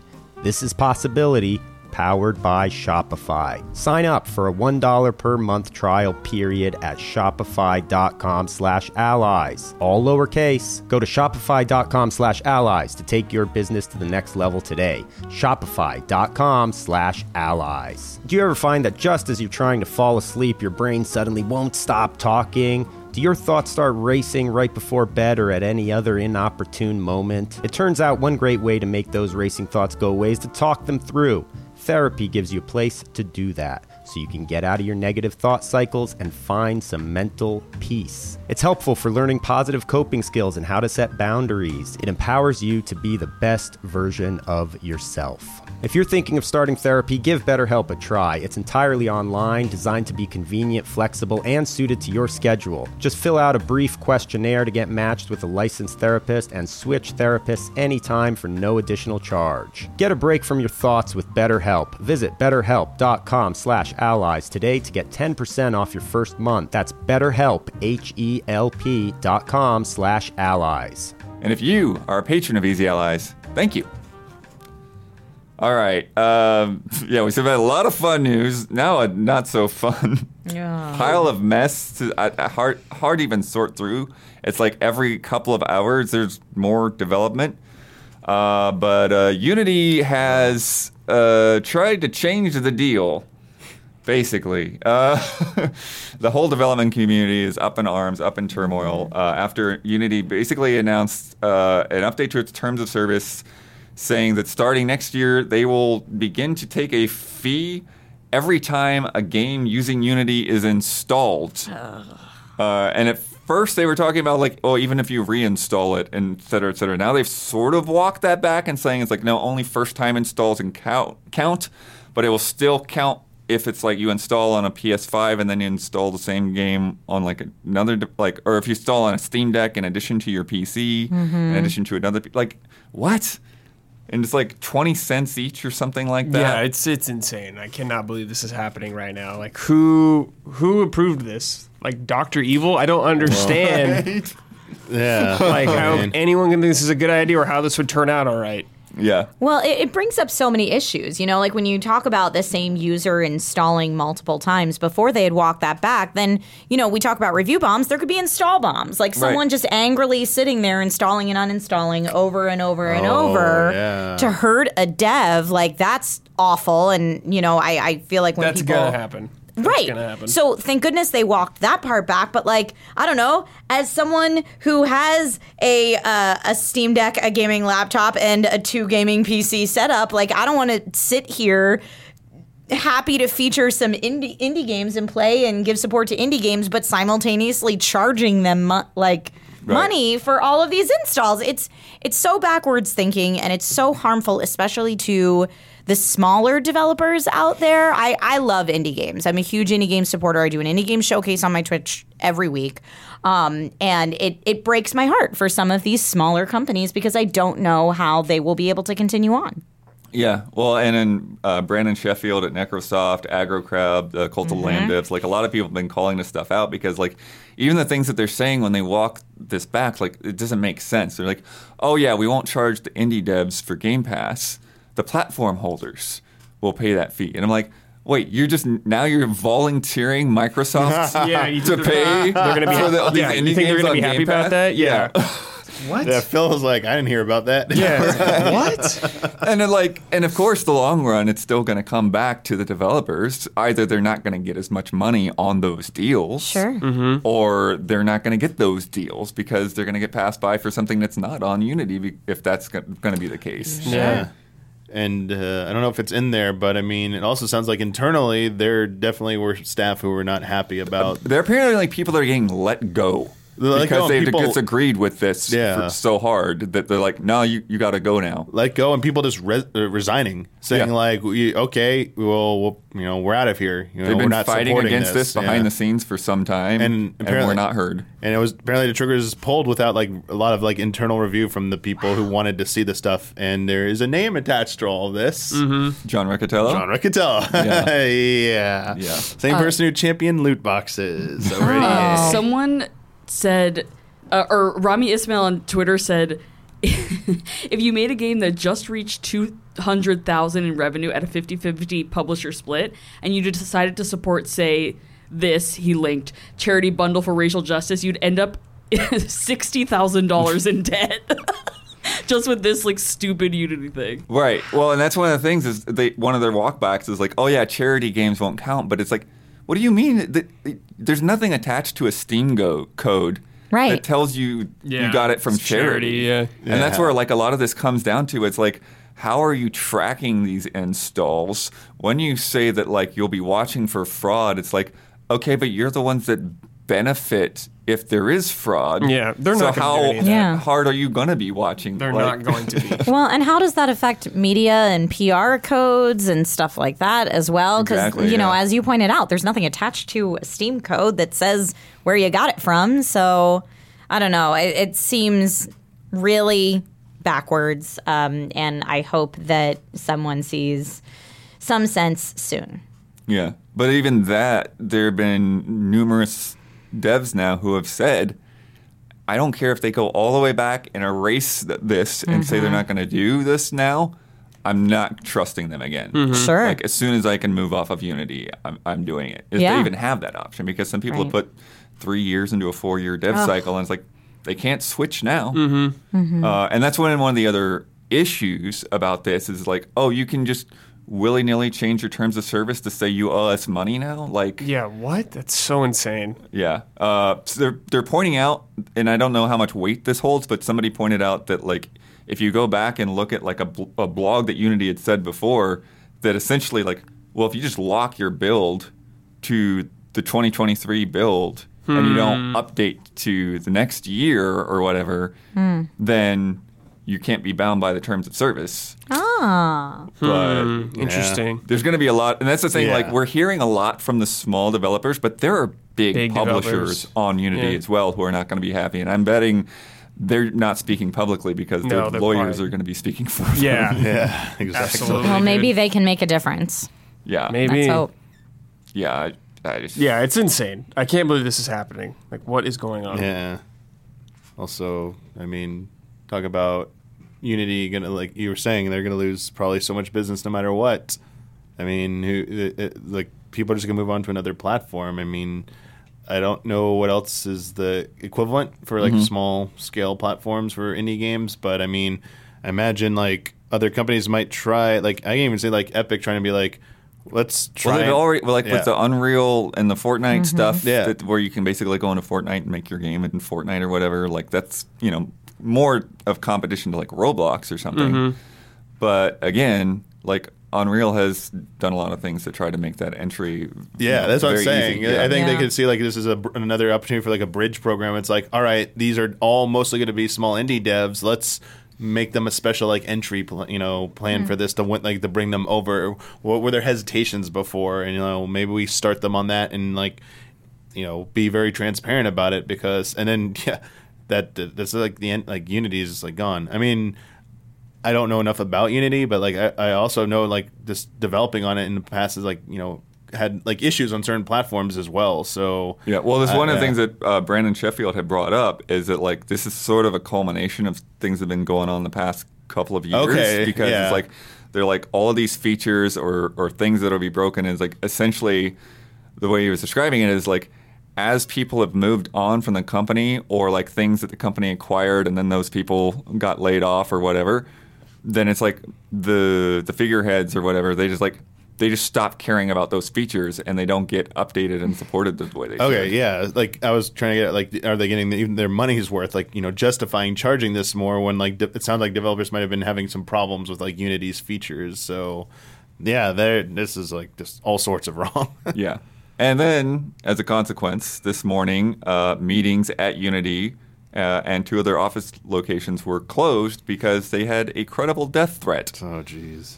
So, Oh wow. yeah. And don't think you need to Yeah, don't go do that, that. far. Don't do Do that. not do that. Do not do that. Yeah. But, I mean, that is like some people. I mean, you are like potentially crossing a line with people's livelihoods for this. Oh, Like, yeah, you absolutely. For some are. small devs, it's like they, they you said they're so far and they can't back out. You know, they might be like going insane from this, like trying to like figure things out, and like I can see how that's incredibly infuriating and upsetting. Sure. But yeah, I think that there's it's like the strength in numbers. Like all of these devs just need to try and band together, you know, and like you know, lo- like lodge their complaints and or you know leverage however they can, and like as you said, publishers are probably going to be starting having their lawyers start talking like just get on board with that. I mean, Yes. I think th- it, it, I'm it's- pretty sure like yeah. Nintendo's used Unity for some of their games. Yeah. Oh yeah, Yes. Nintendo won't be down for that. Uh, and as you mentioned, Game Pass, if they pass those fees on to Microsoft, like that's that's going to be a thing that we'll hear about from a legal perspective. Um, so yeah, getting to getting together with the big dogs and their legal teams is probably a great way to go. Yeah. Just gonna have a conference where Phil's like, Phil Spencer's just like, all right, uh, I, I got a bunch of people here, and he just walks into Unity office, John's office. It's like, all right, John, we gotta have a talk. What's this bill here? Also, this week, uh, Stig Asmussen, uh, director Yeah. of uh, the Jedi games over at Respawn, has left EA to pursue other adventures. He uh, did God of War 3, I think, also. Mm-hmm. So he's been around. Yeah, But- been around. Yeah. I wonder what he's going to do now. Yeah, he had said in March that he saw the series as a trilogy. Mm-hmm. Uh, so apparently, One he's more. got somebody, Someone to fill there in, yeah. he thinks got is in good hands. Yeah. Uh, Square Enix has reportedly lost two billion dollars in value Ooh. since Final Fantasy XVI's launch. Mm-hmm. Uh, even though that game did well, apparently it did not do well enough uh, for the money peoples. Wow, To recuperate all the money they've lost in other projects. Yeah. yeah. Then yeah, offset. that's so surprising to me. yeah, Well- stuff like Babylon's Fall, Forspoken. Yeah. Yeah. Avengers. They had a lot Avengers. of projects that didn't hit their sales expectations in the past. And then they had a bunch of like smaller titles come out last year that just never gained traction because they had a million titles come out in the Yeah, span of a like few weeks. months. Sure. There were so many. And I don't know what they expected from that. And then they were like, "Oh, well, 16 will take will save us and get us out of this hole that we like kind of dug ourselves into." And it did as well as it probably could have. And they're like, "Oh, didn't do well." I mean, it did well, but it didn't get us out of debt. Uh oh. Well, we- like, and investors probably saw like, "Oh, wow." Yeah, you were kind of leading us to believe that this was gonna maybe bail you out, and it's not. So Yeah, they said they reported a Yeah. uh, 66% drop in profit Mm-hmm. uh, versus I think the year before.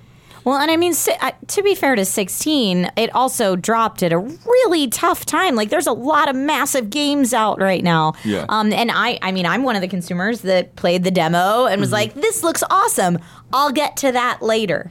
So, like, I fully plan on buying that game, just not right now because my backlog is too Yeah. big. But I totally will buy it at some point. So Yeah, I, feel really bad for them. I really don't think 16's the issue. I think that they put more expectations on 16 than it should have. Got it. Um, what they and then do. these other games, you know, and that's one of the things like the analysts are, you know, concerned about quality, ac- you know, across the lineup Yeah, and the structure of teams and stuff. But at the same time, they've been changing the the structure there, and like 16 is an evidence of that, of them changing how they're structured and bringing Luminous back into the internal side of things. Yeah.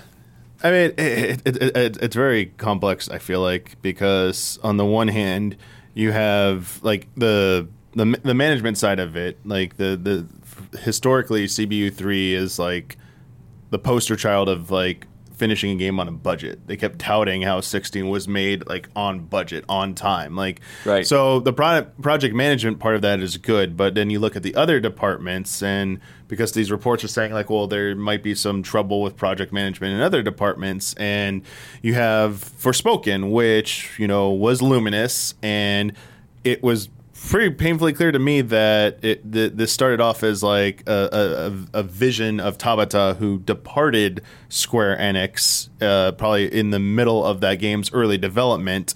And while they ha- handed off the studio to a new director, I kind of question whether or not like the game had like uh, they had the technical know-how, but that game suffers mostly from like a lack, I think, of like focus direction and focus.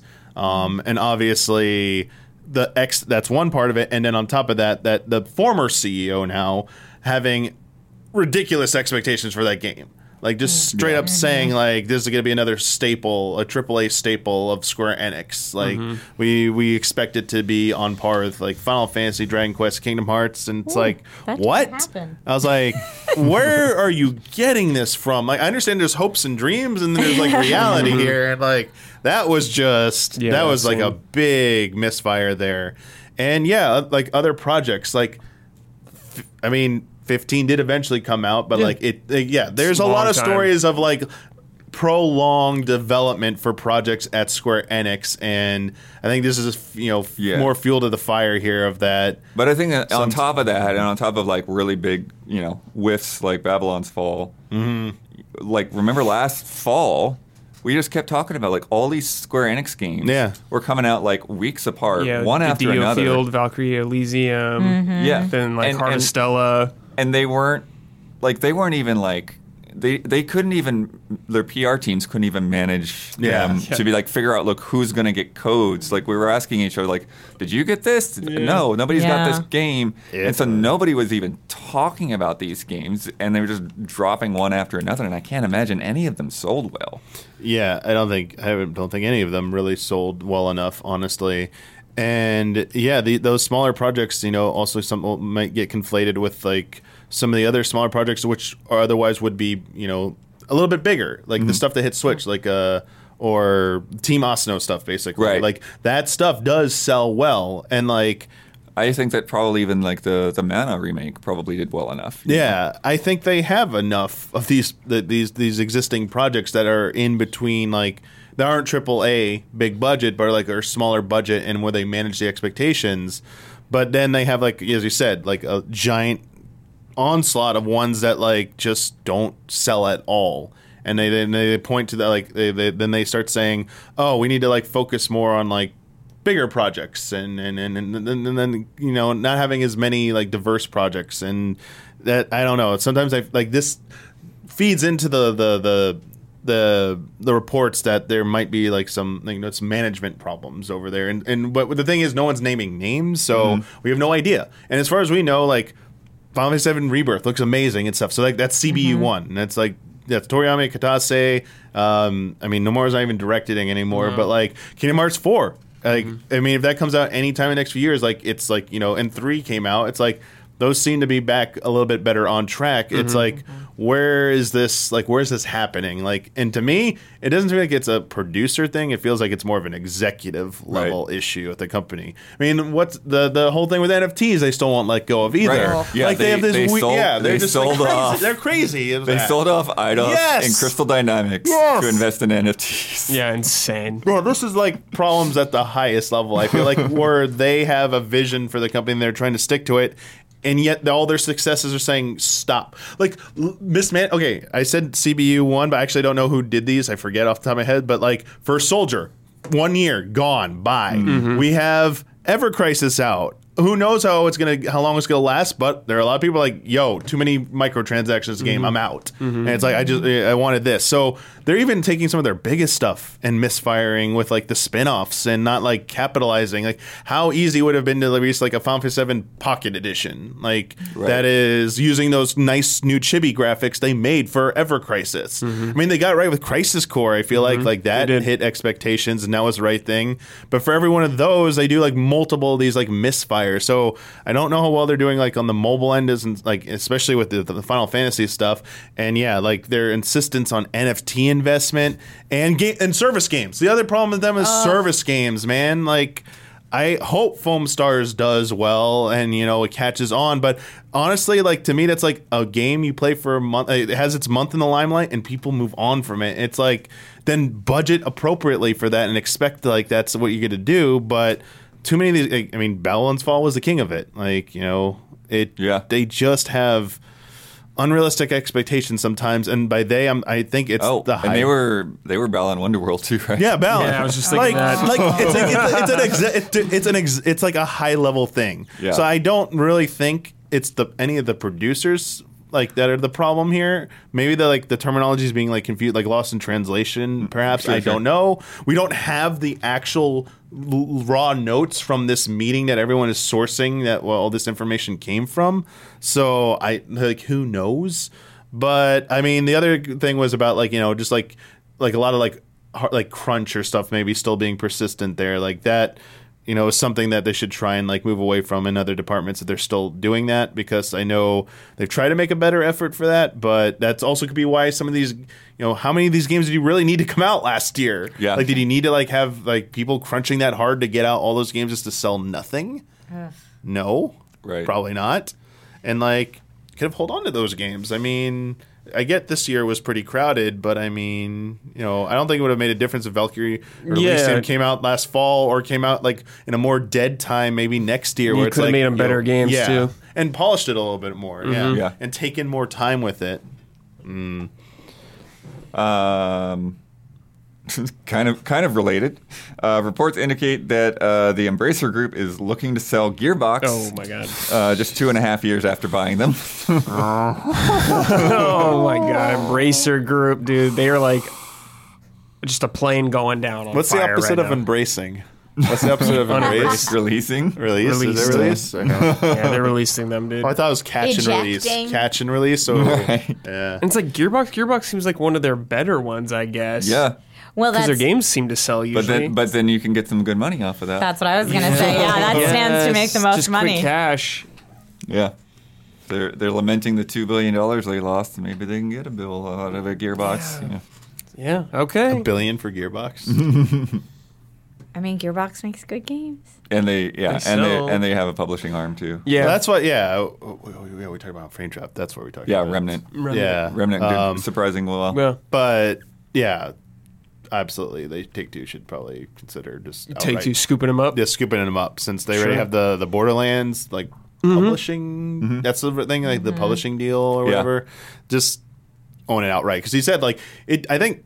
Borderlands is a strong IP, like, Yeah. and it has a strong future, as long, especially if it's like back in the hands of like the, the people who are familiar with it and the, Yeah. the familiar publisher. It's like, oh, it's back where it should be. So Well, I don't think Yeah. it's gone anywhere. I think they just No. have a deal Right. for yeah for that public relationship facing to though it's like yeah. oh yay like they they can be like happy press release like yay we're back home blah blah blah like it sounds all nice and like but you really didn't go anywhere but it's like you know Yeah, Borderlands is doing great. I just had the Pandora's Box collection drop. You can get all of those games for it's something like 90% off or something like that. And I played the snot out of Tiny Tina's Wonderlands. Oh, I don't right, know that yeah. it was everybody's cup of tea, but I'm like if you love Borderlands and you love Dungeons and I Dragons. did I did forget about that that they just they just put that out last year. Yeah, Tiny Tina's Wonderlands was great. Very funny. Uh, there's an Xbox credit card now. wait what yeah. Yep. There's a Xbox you, five different designs of Mastercard. oh ma- oh okay Yeah. so you can get a oh Yeah. cool And uh, I guess yeah, you get like rewards for like or something, spend- using it on the Xbox store and stuff like that. Neat. PlayStation's had them for a while, but uh, Xbox is joining wonder that which party. like bank they're using for that though Uh, it was in there, but I didn't write it down. Okay. Sorry. Uh, Hades 2 early access begins Q2 2024. Can be That's a good. while. But I will just wait till it's all complete. Yeah. yeah I feel like I just Really? want to Yeah, play I'll just that wait till I, it's I'm, I'm finished. ready to go Yeah. for that yeah Yeah, because they will be like adding story beats and stuff. Yeah. As Oh, early yeah. access They're gonna add a continues. lot to it. And it Um, won't be story complete until unless they're 1.0. until oh, yeah unless they say like it's gonna be like around like a year or more between They don't know how long I was it'll just be. going to say They- how long's that they- early access Yeah, they expected said to be? Don't know. like that's what they learned before is Yeah. that, like going through that process shows them like all of these things that they should work on, and so it'll take as long as it takes. Yep. I mean, look how well it worked out for Baldur's Gate 3. Yeah. Yeah. Um, Ascendant Studios, developers of Immortals of Aveum, Here we go. uh, laid off almost half of their staff this morning. 40 people lost their jobs from a team uh, that's about between 80 and 100. Dude, that game, like, no one played that game. Yeah, no, this, the Steam numbers were crazy. just uh, just so bad. I think it. I mean, I haven't played it yet, but I heard it's fine. It's like a good game, I guess. Yeah. Yeah, I played it a little. Yeah. It wasn't bad. Yes, but I think it's just if it's not good, like great for a lot of people, they'll skip it. I don't And even it think came it's out at- about the game itself. And it came out at a bad time. is I the think be- it's like an IP thing. It's Well, like a new weird, IP is like, always hard. recognizability. Yes, a new um, IP is hard. Pitching it to people, kind of a thing. I wonder how expensive that game was, also. Mm-hmm. And it came out at a bad time, just when everyone's in Baldur's Gate, Starfield, and like everyone's else. Unless you're like Sea of Stars, maybe you get a lucky one like that. But I bet this game was pretty expensive. Yeah. Oh yeah. I mean, there's, Yeah. yeah, Big These like, name actors, actors, and yeah. all the motion cap, AAA and budget, yeah. and yeah. Yeah, it's a shame. I mean, it sounds like they're still looking to invest in this IP. Okay. But right now, that's just like cash flow kind of thing. Yeah. like they've got to continue on. Yeah, if they believe a in it, smaller yeah. team. Hmm. Yeah. Uh, and then bad news for another EA original, Wild Hearts. Um, according to the game's uh, Discord and subreddit, maybe we'll get an announcement before this uh, goes public, but uh, uh, they're going to be ending additional support seven months after that launched. Uh, so servers are going to stay up, Yeah. but they're not going to get new updates like locations, weapons, I, monsters, I that don't. kind ju- of I just don't expect how long people thought they would be Yeah. updated for, though. Honestly, like how long do you expect them to update this game for? I mean, I think it's not Monster Hunter. I think people expected it to Oh. have that kind of a tail. no way. It- it- I don't think it could be like Monster Hunter at all. They're doing like full on expansions for those games. Right.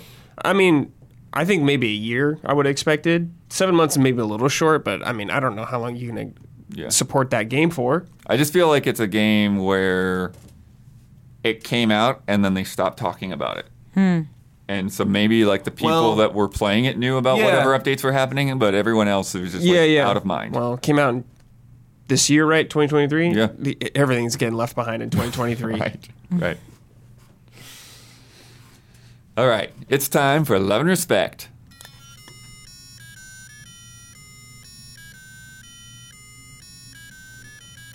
Love, Love and and respect.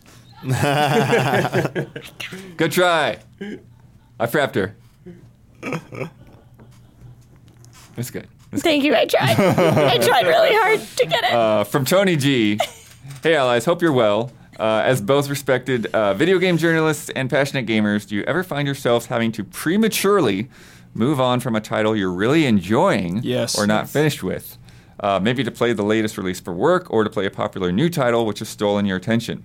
Just last month, we had Armored Core 6, Baldur's Gate 3, Sea of Stars, Trine 5, and more with Starfield waiting at the start of September. It's hard to choose just one to play with so many talked about popular new releases worthy of your time. The FOMO is real, and there simply isn't enough time to play everything. With so much choice, it's hard to give one game your full attention. Uh, so, do you prioritize and finish a single game at a time, or spread it out among lots of new titles?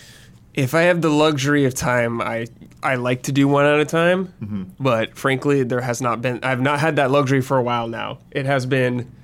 I was playing Baldur's Gate 3, then I got Armored Core, so I was like, okay, I'll f- focus on that work, finish that off. Then I pretty much got Lies of P like right after that. And I was like, okay, well, let's do this one right now too.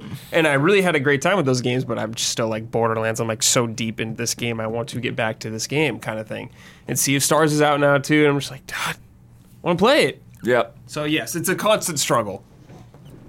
Oh yeah, for me, my my two play backlog is ever growing. Um, I mean, I am a massive Legend of Zelda fan, and I have not fi- finished Tears of the Kingdom. And I, I started Tears of the Kingdom. I started Baldur's Gate three. I started Lies of P. I started Starfield. Uh, you know, I'm like six to ten hours in on each of these things, and then I swap to a new game. Now certain games make my list of go back and finish this at some point. Um, and a lot of those games I've mentioned are on that list. Uh, but yeah, that list just gets longer and longer and longer. And so it takes being like a special, you know what? I'm going to do. This is going to be a 24 hour stream because I really want to make a dent in X This, this, title. That's what this man does right here. right? That's what you got to We've done do if you 24. want Not 24, but pretty Yeah. much. You're doing like yeah, you're. Doing I don't think she's shit. actually doing 24. No, I'm not actually doing 24 either. There are some people who do 24. Yeah. there are some people that do longer, and Yeah. mad respect to those folks. Please remember to eat and drink and sleep. hydrated. Yes. uh, yeah, I feel like the only two games I've been able to play uh, like standalone games in between all this stuff has been like Oracle Season Ages on like Nintendo Switch because it's something I'm like oh in bed I can just quickly like play a little bit of it and stop because you know nice save states and everything it's like very like easy. It didn't have like all those features. I'd be like ah, I'm not even gonna bother with that. But yeah, that's about it. It's like retro old games in between, just something to like. I need like something to like wind down or whatever. But I, I we got like a similar version of this question before in, in the last few months, and I I'm not one who likes to bounce between like ha- juggle multiple games at the Right. same time. I hate that.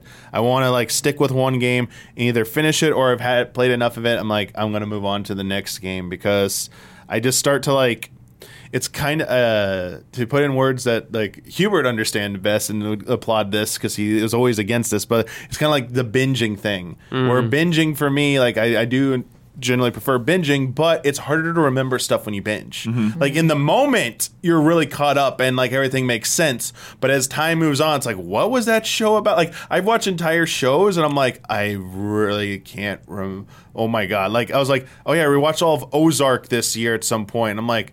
Oh yeah, that stuff happened in that, and like Succession. I, I was like, oh yeah, I, I, I can remember the ends of those, but like go, thinking about the and the beginnings. But it's like, what happened in between? It's like that's what like games with me. If like I bounce around between too many, it's mm. like I can't remember stuff in them anymore, and it feels like it's just like mm. diluted. So I'd rather like st- I'd rather do the slow playthrough of like let me finish this no matter how long it takes because that's like the week to week viewing habit for me where I'm going to remember this because you're for it's repetition. You're coming back to it over mul- long lengths of time and it sticks with you more. So if a game catches my attention like I will stick with it and play through it and I want to do that. Otherwise I'm just gonna like bounce from it. Like uh what was the one I, one of the ones I just recently tried um, I feel bad for Huber. Like I played like an hour of like Alan Wake remastered. And I was like, this is cool. But I was like, man, I I like. I mean, maybe I'll come back and finish it at some point. But like, I'm gonna move on because like I get it. Like it's cool, but like I don't feel like I need to finish this right now. Like it's it like it didn't like draw me in so much as like I have to finish this immediately. So Oh, that story's really cool, though. I Hi- heard. Uh, highly recommend. see, yeah, so does Huber. He was Highly- like, "Yo," uh, put my hand on, like, "So, uh, Alan Wake remastered. Uh, you play any more of it yet? Like, did you get to the gas station part?" No, we're not yet. That story's great. But I, you know, when you brought up juggling different games and like remembering where you left off in the game, not only remembering it from a plot standpoint, but also the muscle memory of the controls. Yes. It takes a while Oh, to pick yes. something back up if you haven't visited that game in six months and you've been playing something else. Yeah. Like I or recently. like RPG builds. Yes. Like, what was I doing with this character? Exactly. Yeah, completely just forgetting where you left off. I had that uh, recently happen. I went back to Horizon for the DLC. Mm, yeah. Um, and I was like, I completely Oh, forget that all of these too. controls, and it took me, you That- know, that three, was- four that game hours was to get funny back because before it came out, they like released the trailer of like, oh, yeah. hey, why don't before the DLC comes out, why don't you go back in that game and do a few things and you know get get get comfortable so that when you when it comes out, you know Yeah. what you're doing. This is going to be me when the 16 DLC finally comes out Oh, because it's sure. going to be like at least a year after mm-hmm. now, and it's like,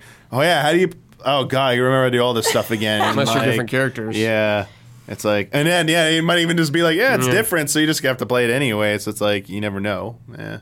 Mm-hmm. Yeah, yeah. I, generally because I I kind of have limited amount of, like gaming time to like try to like get stuff in like between work and for work and all that. So it's like it's kind of hard to like keep up with the ones that like like you're saying like the ones I want to be playing and like I actually want to be playing all of them. But you know the ones that like I'm trying to finish, but then it's like yeah, here comes another thing in for work. Or there's a frame trap. There's a couple of things I want to check out for that, or the, uh, the Forza preview and mm-hmm. making car, car Tycoon. It's like mm-hmm. I'm kind of glad of that because in some cases, like I probably wouldn't have gotten around to some mm-hmm. of the smaller games, but it's like, oh, I got to cover something, so let's Yeah. pull something off the pile. But then it's like, okay, well now like Final Fantasy 16 has now been sitting there for like a month and a half or two months, and now like, okay, Zelda's been sitting there for three or four weeks since the last time I played it. When I thought I was going to finish it this time around, but it's like, okay, Yeah. working on Sea of Stars, and I've got the next review just waiting for me to finish Sea of Stars right now. So, yeah, it's it's hard. uh, to fit it all in. There's so many games. Yeah, so many. And yeah, and then we start Baldur's Gate on the stream, and it's like, I should, I want to start this, but I'm also playing Starfield, and Yeah. and Baldur's Gate too, and you're like, and then when on my next playthrough, I'll do a no, too many games. uh, speaking of, let's play a game.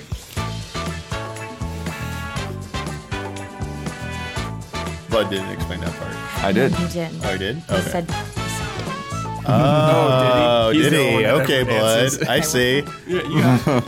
You're good. Other people dance when I'm not here. That's I true. watch the tapes. I usually make them dance. I yell at Mike to dance.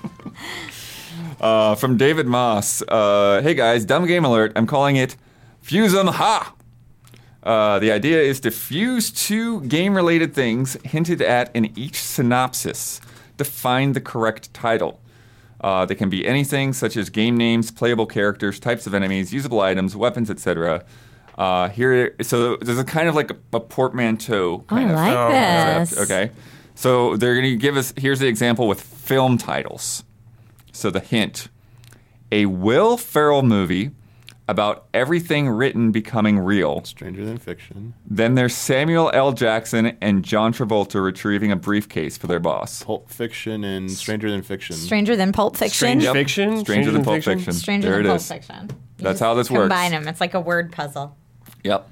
But what's Stranger than Pulp Fiction? All right, first one.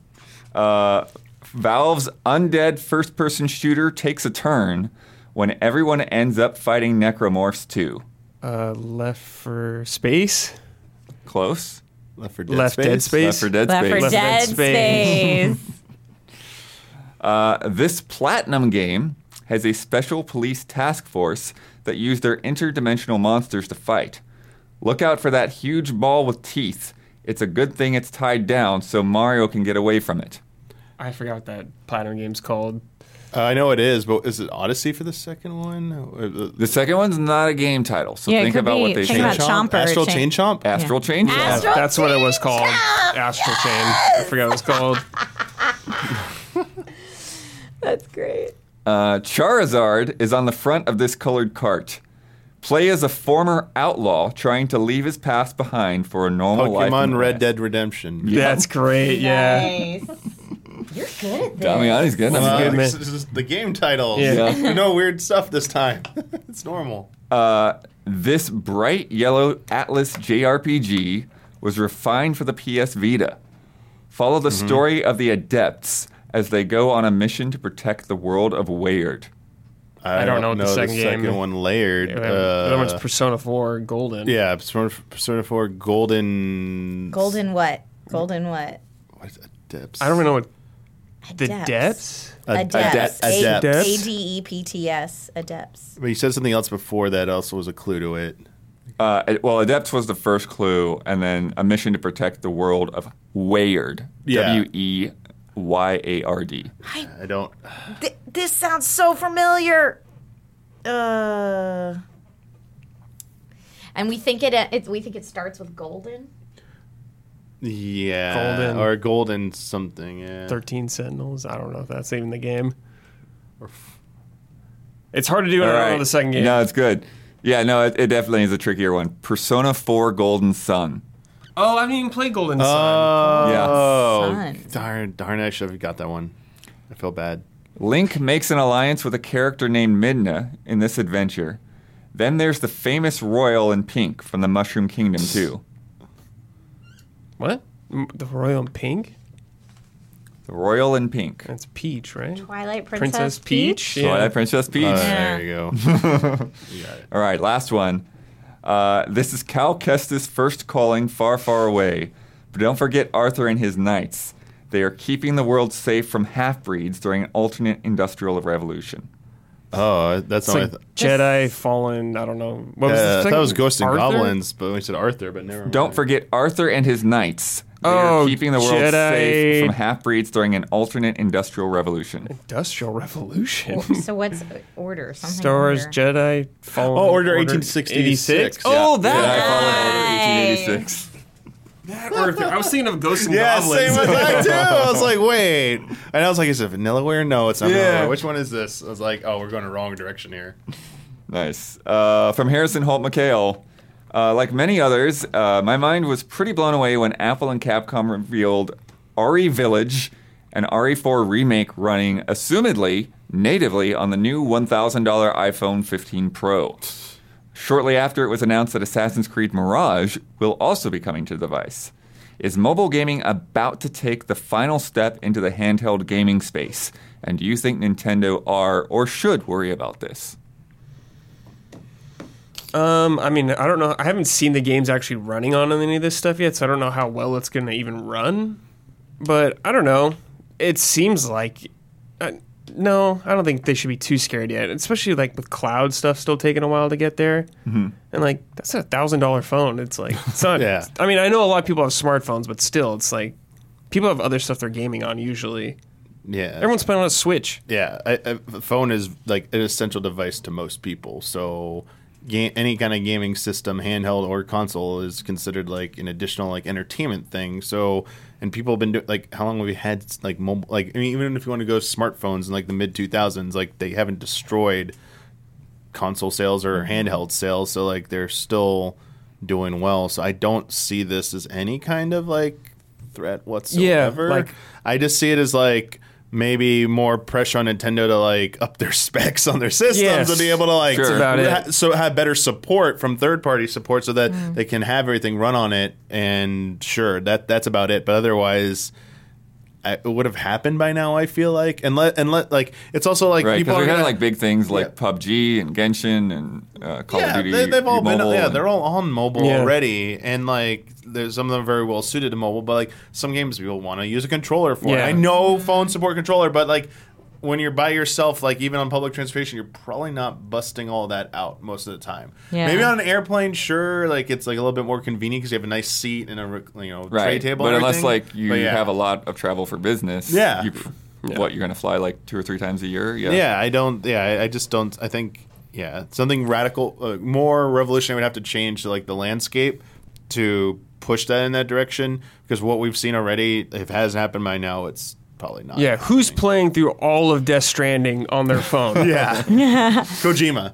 Kojima, maybe. He will. Maybe. I mean, the other thing to think about is I'm really glad I can't get text messages and alerts for a package being delivered nice. to my Right, door yeah. on my Switch or my ROG Ally. You know what I mean? Like, there's something nice to having that separation. Now, I wonder also if this question would be answered differently in different parts of the world where mobile gaming is a little bit more uh, kind of baked into the culture and zeitgeist there.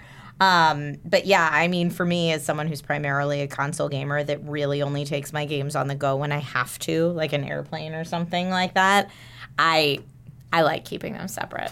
Yeah. Well, I wonder too. You know, how well these can be like, uh, how well they like with support, like cross-play, cross saves, Sure. migration, because Yeah. like that's one of the Oh. things with you know some of the games for Switch is like it's really nice to like oh we'll play this on PC and then take my save file on my Switch and go.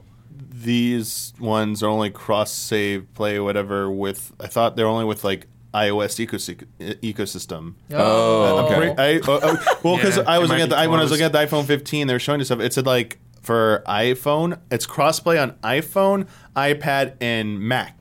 Just their devices. and some of them aren't on even on Mac. Some of them is iPhone, iPad, or iPad and Mac. So like Village is one set of crossplay, and RE4 I think has a, like more crossplay like options. But I'm pretty sure that's what it said in like the fine print is that it's just within the Apple ecosystem. Got it. So you're not going to be able to cross play with your consoles or your PC with these games. Well, yeah, so. what a weird play by Apple to try to go so hard into gaming, especially because I feel like with Game Pass Ultimate and Xbox Cloud Gaming, we've had that now for years where you can start a game on your PC, pick it up on your phone, and take it with you right, Right. where you left off. How many people actually do that? And are there enough people that actually do that that Apple was like, "Oh man, that's that's the that's the move for us." My other It's so very big question um, is that what you're describing is relatively lightweight because you're streaming a video to your phone.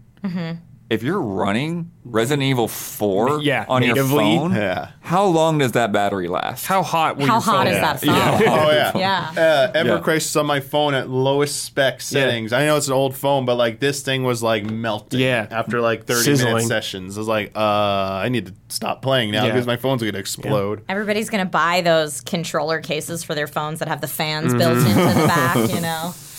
yeah. Yeah, the Mad Catz or whoever is, is salivating. okay, it's time for bets. This week's bet Mortal Kombat 1's Premium Edition is out now. It's sitting over there right next to Don, taunting him. Uh, the Standard Edition launches next week, though.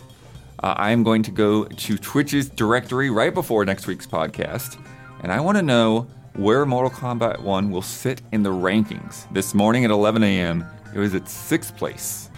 What do you think, Brad? Next week, Tenth place. 10th place. Trish. I said second. I think Oh, it'll go up. I nice. think it'll go up closer to release, but uh, this is a few days after when you'll be checking it, so Yeah, who yeah. knows? So That's that's kind of my question. Is like, yeah, it, are people watching it now because they can't get their hands on it because they don't want to pay for the premium edition? And once they do, they're going to stop watching, or are they Who going to knows? watch more because more people are streaming? we'll see. Damiani, I went with eleventh. 11th. Don, Yes, I have bad news about my candle. It blew out. I left the PlayStation on standby. too Oh, long. no. I'm gonna have to relight that. But I guessed number one. I'm going the other Wow. way. Going the other way. Somebody's One got, for one. Somebody's got to do it. Don, you're one for one, and I'm 12. Whoa! Good, good, good. We got it covered. They got it We got it covered. covered. They- Yeah. Ew, got a nice spread. Because of Mortal Kombat, we were thinking it was going to be 12. And it turned out to be 1. Uh, last week's bet Gunbrella is out. Last week, we bet how It many is. times. Oh Yep. my god. That game is good. I played the Yeah, first yeah, half yeah. of it for Yeah, a preview. Umbrella's good. Uh, last week, we bet how many times we would see the Gunbrella open during the launch trailer. Uh, a shot when it's already open does not count. I had to see it go from closed state to open state. Uh, Don, go ahead and roll this while I go through the bets. Isla bet uh, that it would happen 12 times.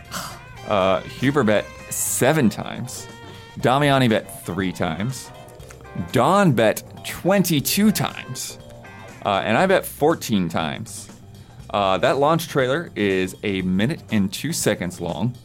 And uh, within that, the uh, oh yeah, and it's got a nice like little animated portion first, uh, followed up uh, by some gameplay. Mm-hmm. Uh, and uh, that Gunbrella throughout that trailer, through both the animation and the gameplay, opens five times, Wow. putting it right in the middle between Damiani and Huber. Oh, nice. We get it. Well done, everyone. We got it. Good job, boys. Uh, That brings our scores. I did forget to tell you about this part. That brings our scores to Garrulous Ducks 24. Quack, quack, quack, quack, quack, quack, quack, quack, quack, quack. And the other team are the Sleepy Grizzlies, now at 17. So you can just make a Sleepy Grizzly sound. Whatever you think that sounds like. Let me tell you about patreon.com slash easy allies. Uh, Patreon and our, our community is how we are funded.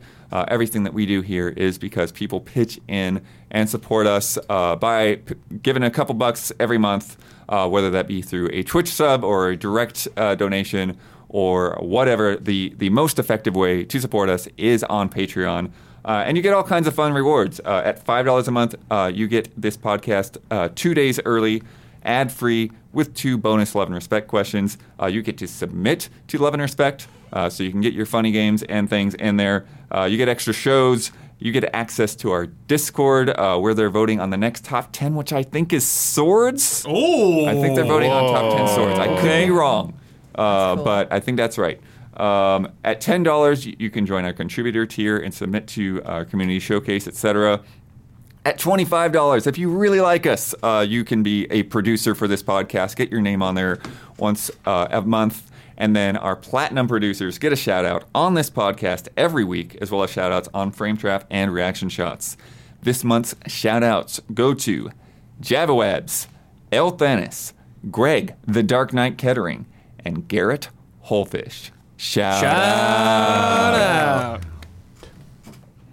Damiani, uh, you get uh, to do this because Huber is out, so you get the full rewards. Oh, okay.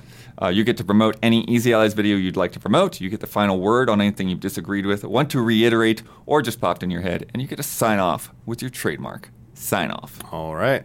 Um, we had a lot of videos come out today, so they're all mostly reaction stuff, and we had a lot of discussion stuff. So it might have got buried this week. So I'm going to give another shout out to uh, episode two, season five of Achieve It Yourself. Nice. Dropped this week. Check it out. Uh, WarioWare mini game is a highlight for this episode. See uh, how our contestants did controlling maybe some paper airplanes. Oh, see. Yeah, yeah. Oh man, final word. I we talked about so much. We had the Um, directs, we had the Unity, we had I mean, Square. yeah, I mean, positive stuff like, like great stuff. I mean, I understand some people might have been like a little bit disappointed in Nintendo, but like, hey, like it was as expected, honestly. So like, it's great that they're going to keep supporting this this console, like right to the very end. It feels like state of play, like beat my expectations, like, and that that rebirth trailer was just amazing, and uh, to you know call out, you know, trash like Unity, please, like get some sense knocked into you. Like if it takes, you know, if it's gonna take Phil on the phone or something, Phil coming over there or something, like what it's gonna take, just like maybe try and backtrack while you still can because yikes, very much yikes. And uh, with that, until next time, may the way of the hero lead to the Triforce.